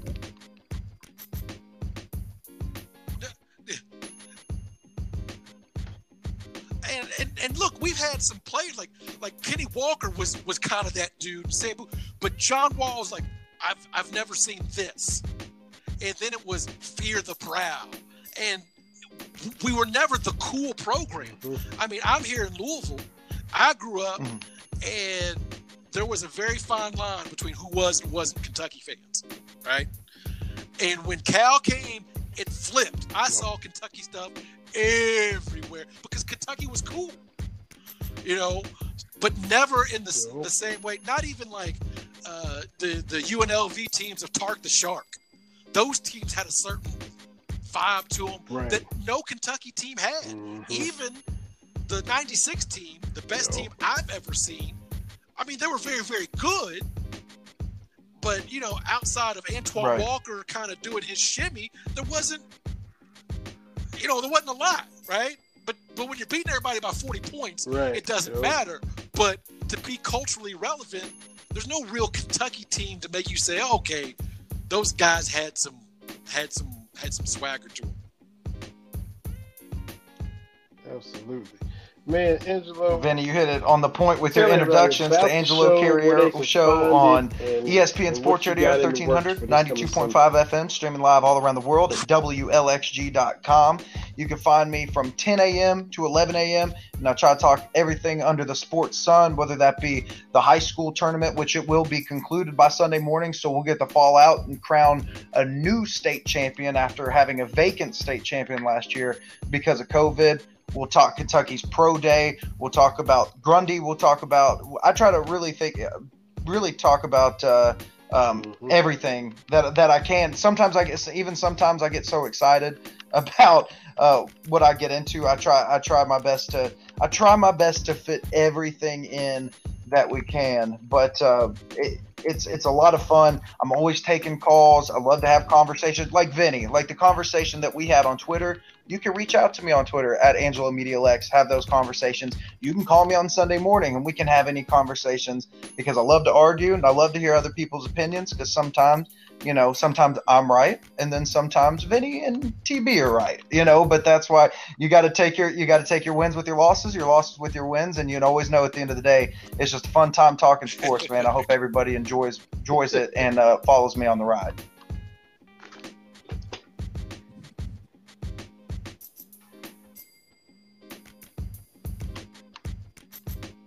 Absolutely, man. You're doing your thing. You're doing it well. Didn't mean to keep hey, it it's long, all about, it's all about fun. I, honestly, I didn't even notice what time it was until I just looked so at the clock after you said that. There's nothing more I love talking sports with cool two du- cool two cool dudes, and you all are I would say two of the coolest in BBN. So thank you all for having me. I, I know, Mister. I know, Mister Viral. I'll see you there too. Well, we certainly appreciate it. I'll see you on the Twitter streets. Oh man. That's right. yeah, exactly. I'll see y'all later. Thank exactly. exactly, Angelo. You nailed that, man. Thanks, man. Appreciate you, man. Take care, Angelo. Angelo Carriero. Angelo Carriero Show, ESPN Radio, Lexington, Angelo Media Lex on Twitter. That dude but honestly, he's a, he's a little older than I thought. He's almost thirty. I knew he'd be young when we when we did the birthday game. I figured I figured that at the oldest he'd be born in '95. He was born in '92. So yeah, but he appreciates it. When I say I don't need these young kids talking about me or talking to me, is you know when our parents, when your dad was talking about these people, and my dad was talking about like Oscar Robertson. It was my dad's dude when it came to basketball. Like you couldn't like we would be talking about. I'd be like, look, Michael Jordan went for 63 against the Celtics, and my dad would be like, well, Oscar Robertson did X, Y, and Z, right? So, uh, but you have to take his word for it a little bit, right? Because there's not clips and videos and that kind of mm-hmm. thing. But I'm like, with these kids, you can go watch Shaq play. Like you can that, like you can go watch this Right. for yourself. Mhm. Uh, I was talking about your man Hakeem, I guess this week, and something, uh, and I'm echoing what Bomani Jones said, and it really stuck with me. Hakeem Olajuwon was so good. The Rockets took him first. The Bulls got Jordan two picks later, and not one person in basketball fandom says the Rockets made the wrong choice. Now, not saying that Akeem is better than MJ, that's not the debate. The debate is, you know, he was so good that nobody faults the Rockets, and even in retrospect, for taking him instead of MJ. Yeah. You know, 'cause, I mean, yeah, you, you just Yeah, couldn't. Saw what he did at Houston. And Yes. he was raw then. It was just, you know, they, they they go off of potential now, but he was he was raw Akeem, Akeem without the H, and you see what happened once he he polished up that skill set. He's still learning how to play soccer. I mean, he's still playing soccer. To do that in the league, as he learned the game, was just crazy. I, I, and I tell you what, this is it's it's a sad time in the bluegrass. We got less than ten minutes left, and we haven't even talked about the final Yeah. four. That's right. We haven't talked about the tournament at all. Uh, Mhm. you know, it's Gonzaga's to lose. But as I have commented on people, uh, some of these uh, folks in sports media, they're, you know, where do you put this Gonzaga team all time? And I'm saying, as a Kentucky fan, don't do that. Don't do that. Don't count your chickens now because nobody thought that Kentucky would lose 2015 until they did. So yes, Gonzaga has looked great, but you got to wait. They did the same thing with uh, USC on the way to the Rose Bowl to play Vince Young in Texas. And where does this where does this uh, Trojan team rank? Like, oh, hey, hey, hey, you got to you got to pump the I did it with Florida tap the brakes State a little and, bit. and Tennessee in Uh, '98. I was like, I said, who Tennessee guy's gonna guard Peter Warrick? Dwayne Goodrich, and that's who did. Dwayne Goodrich like shut Yeah. him down, and Tennessee won. You know, and so yeah, you can't just assume something gonna happen. Yeah, you can, yeah. Uh, uh, that, that's not that's not what happened. So, um, look, I'm happy Yep. for UCLA. Johnny, Uh, they got off the schneid. Johnny just look, look, look, look, look. We we do this thing where we mentally kind of start combining things, and what I mean by that is the Johnny Juzang we are seeing for UCLA was not the Johnny Juzang we saw in, in Right. Lexington. hmm Let's be very clear about that. Another year older, stronger, all that kind of stuff. That context matters, right? So the question everybody's asking, even Dick Vitale said, "Oh man, oh man, uh, why did Cal play this guy more? Because he had three dudes, and Cal, when his teams are at their best, he has three dudes that he rotates at the guard position. He only likes to go seven deep, right? That's Cal's thing. And when you have defensive player of the year, Ashton Hagans running the point, Tyrese Maxey, who had that mid range game and could also run the point and shoot deep, and hello, SEC player of the year, uh, uh, Immanuel Quickley, Juzang's not going to get but 12 minutes per game. But what happens, Hagans doesn't play at Florida, and Juzang gets 33 minutes. Right? That, so it's unfair to say Cal ran him off. And he said last night, he has said that he was homesick.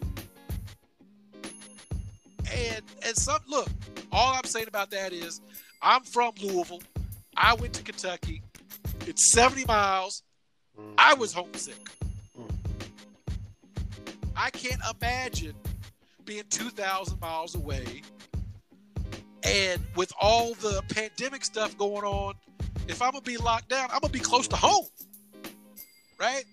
So we gotta just let this go. We do this when we talk about the 2015 game uh, against uh, Wisconsin.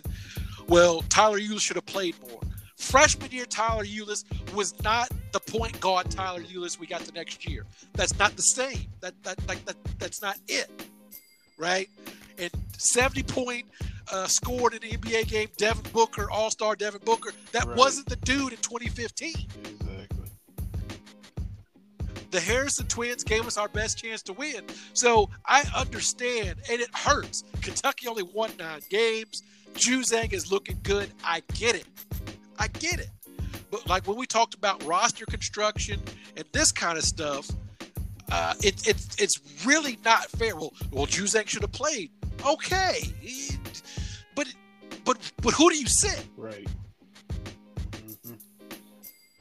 Because you got sophomore Hagan, sophomore Quickley, and Tyrese Maxey, who I would say is a better player than Johnny Juzang. So so who sits?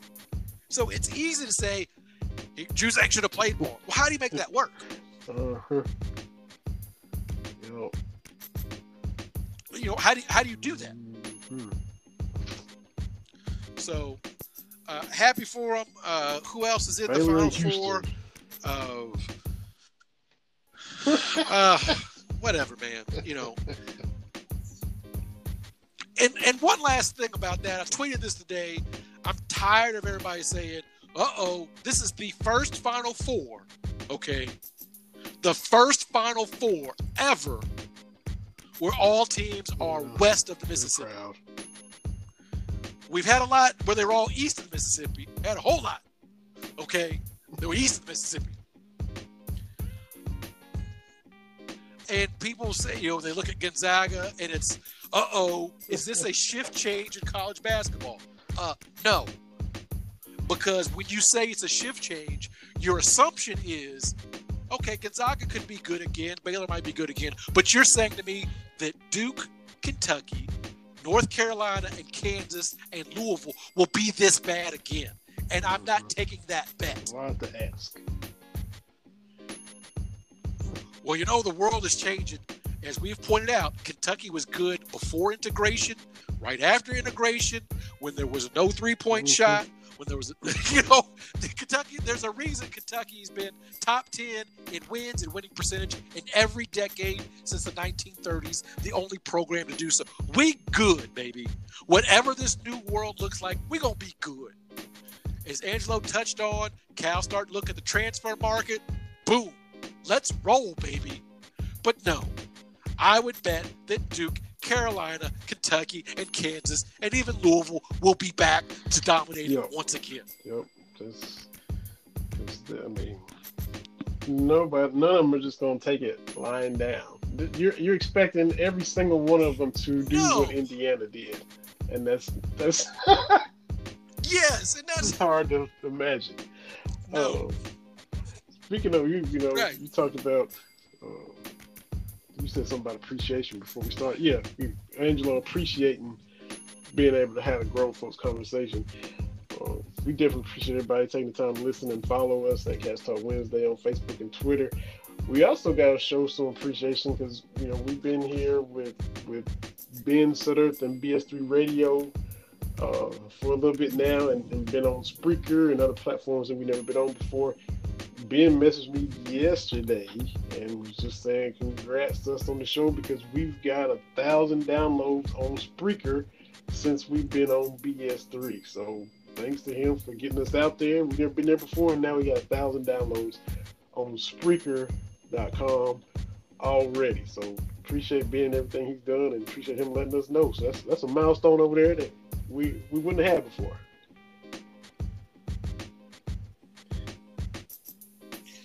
That's right, man. That's uh, uh, you know, popping champagne like we won a championship. Let's, let's, and like let's we've been saying for the past few weeks, we got some some stuff in the works. Supposed to be coming up later this summer. And you and I are on Zoom call, and you know, we can talk about it more later as stuff continues to progress. But things are continuing to progress. on that end. Your T's are getting crossed, I's are getting dotted. So we look forward to being able to let everybody know what we've been knowing for a little bit. So that's that's coming as well. Uh, once we're able to let you know, we can. So y'all can look forward to that as well with us. Absolutely. But another good show, man. Thanks to Angelo for coming on. Absolutely. And thanks for everybody Appreciate for listening. you, TB. Appreciate you hopping on with TD and I yesterday. That was so much fun. Your uh you know, your mint condition shirt. You know, who knows, you might be going viral again. It's all over our social media today, Facebook and Twitter, and the Cats Talk. And, you know, you brought out the mint condition Final Four 96 shirt. That was awesome. And a lot of fun today. We'll be talking Final Four next week, and you know whatever happens with that, you know whoever emerges from the West Coast to win it, you know they they've been waiting for this for a while, and you know they'll get to have their moment come Monday night. Somebody will. Absolutely, but uh, we'll right. do this again Thanks next.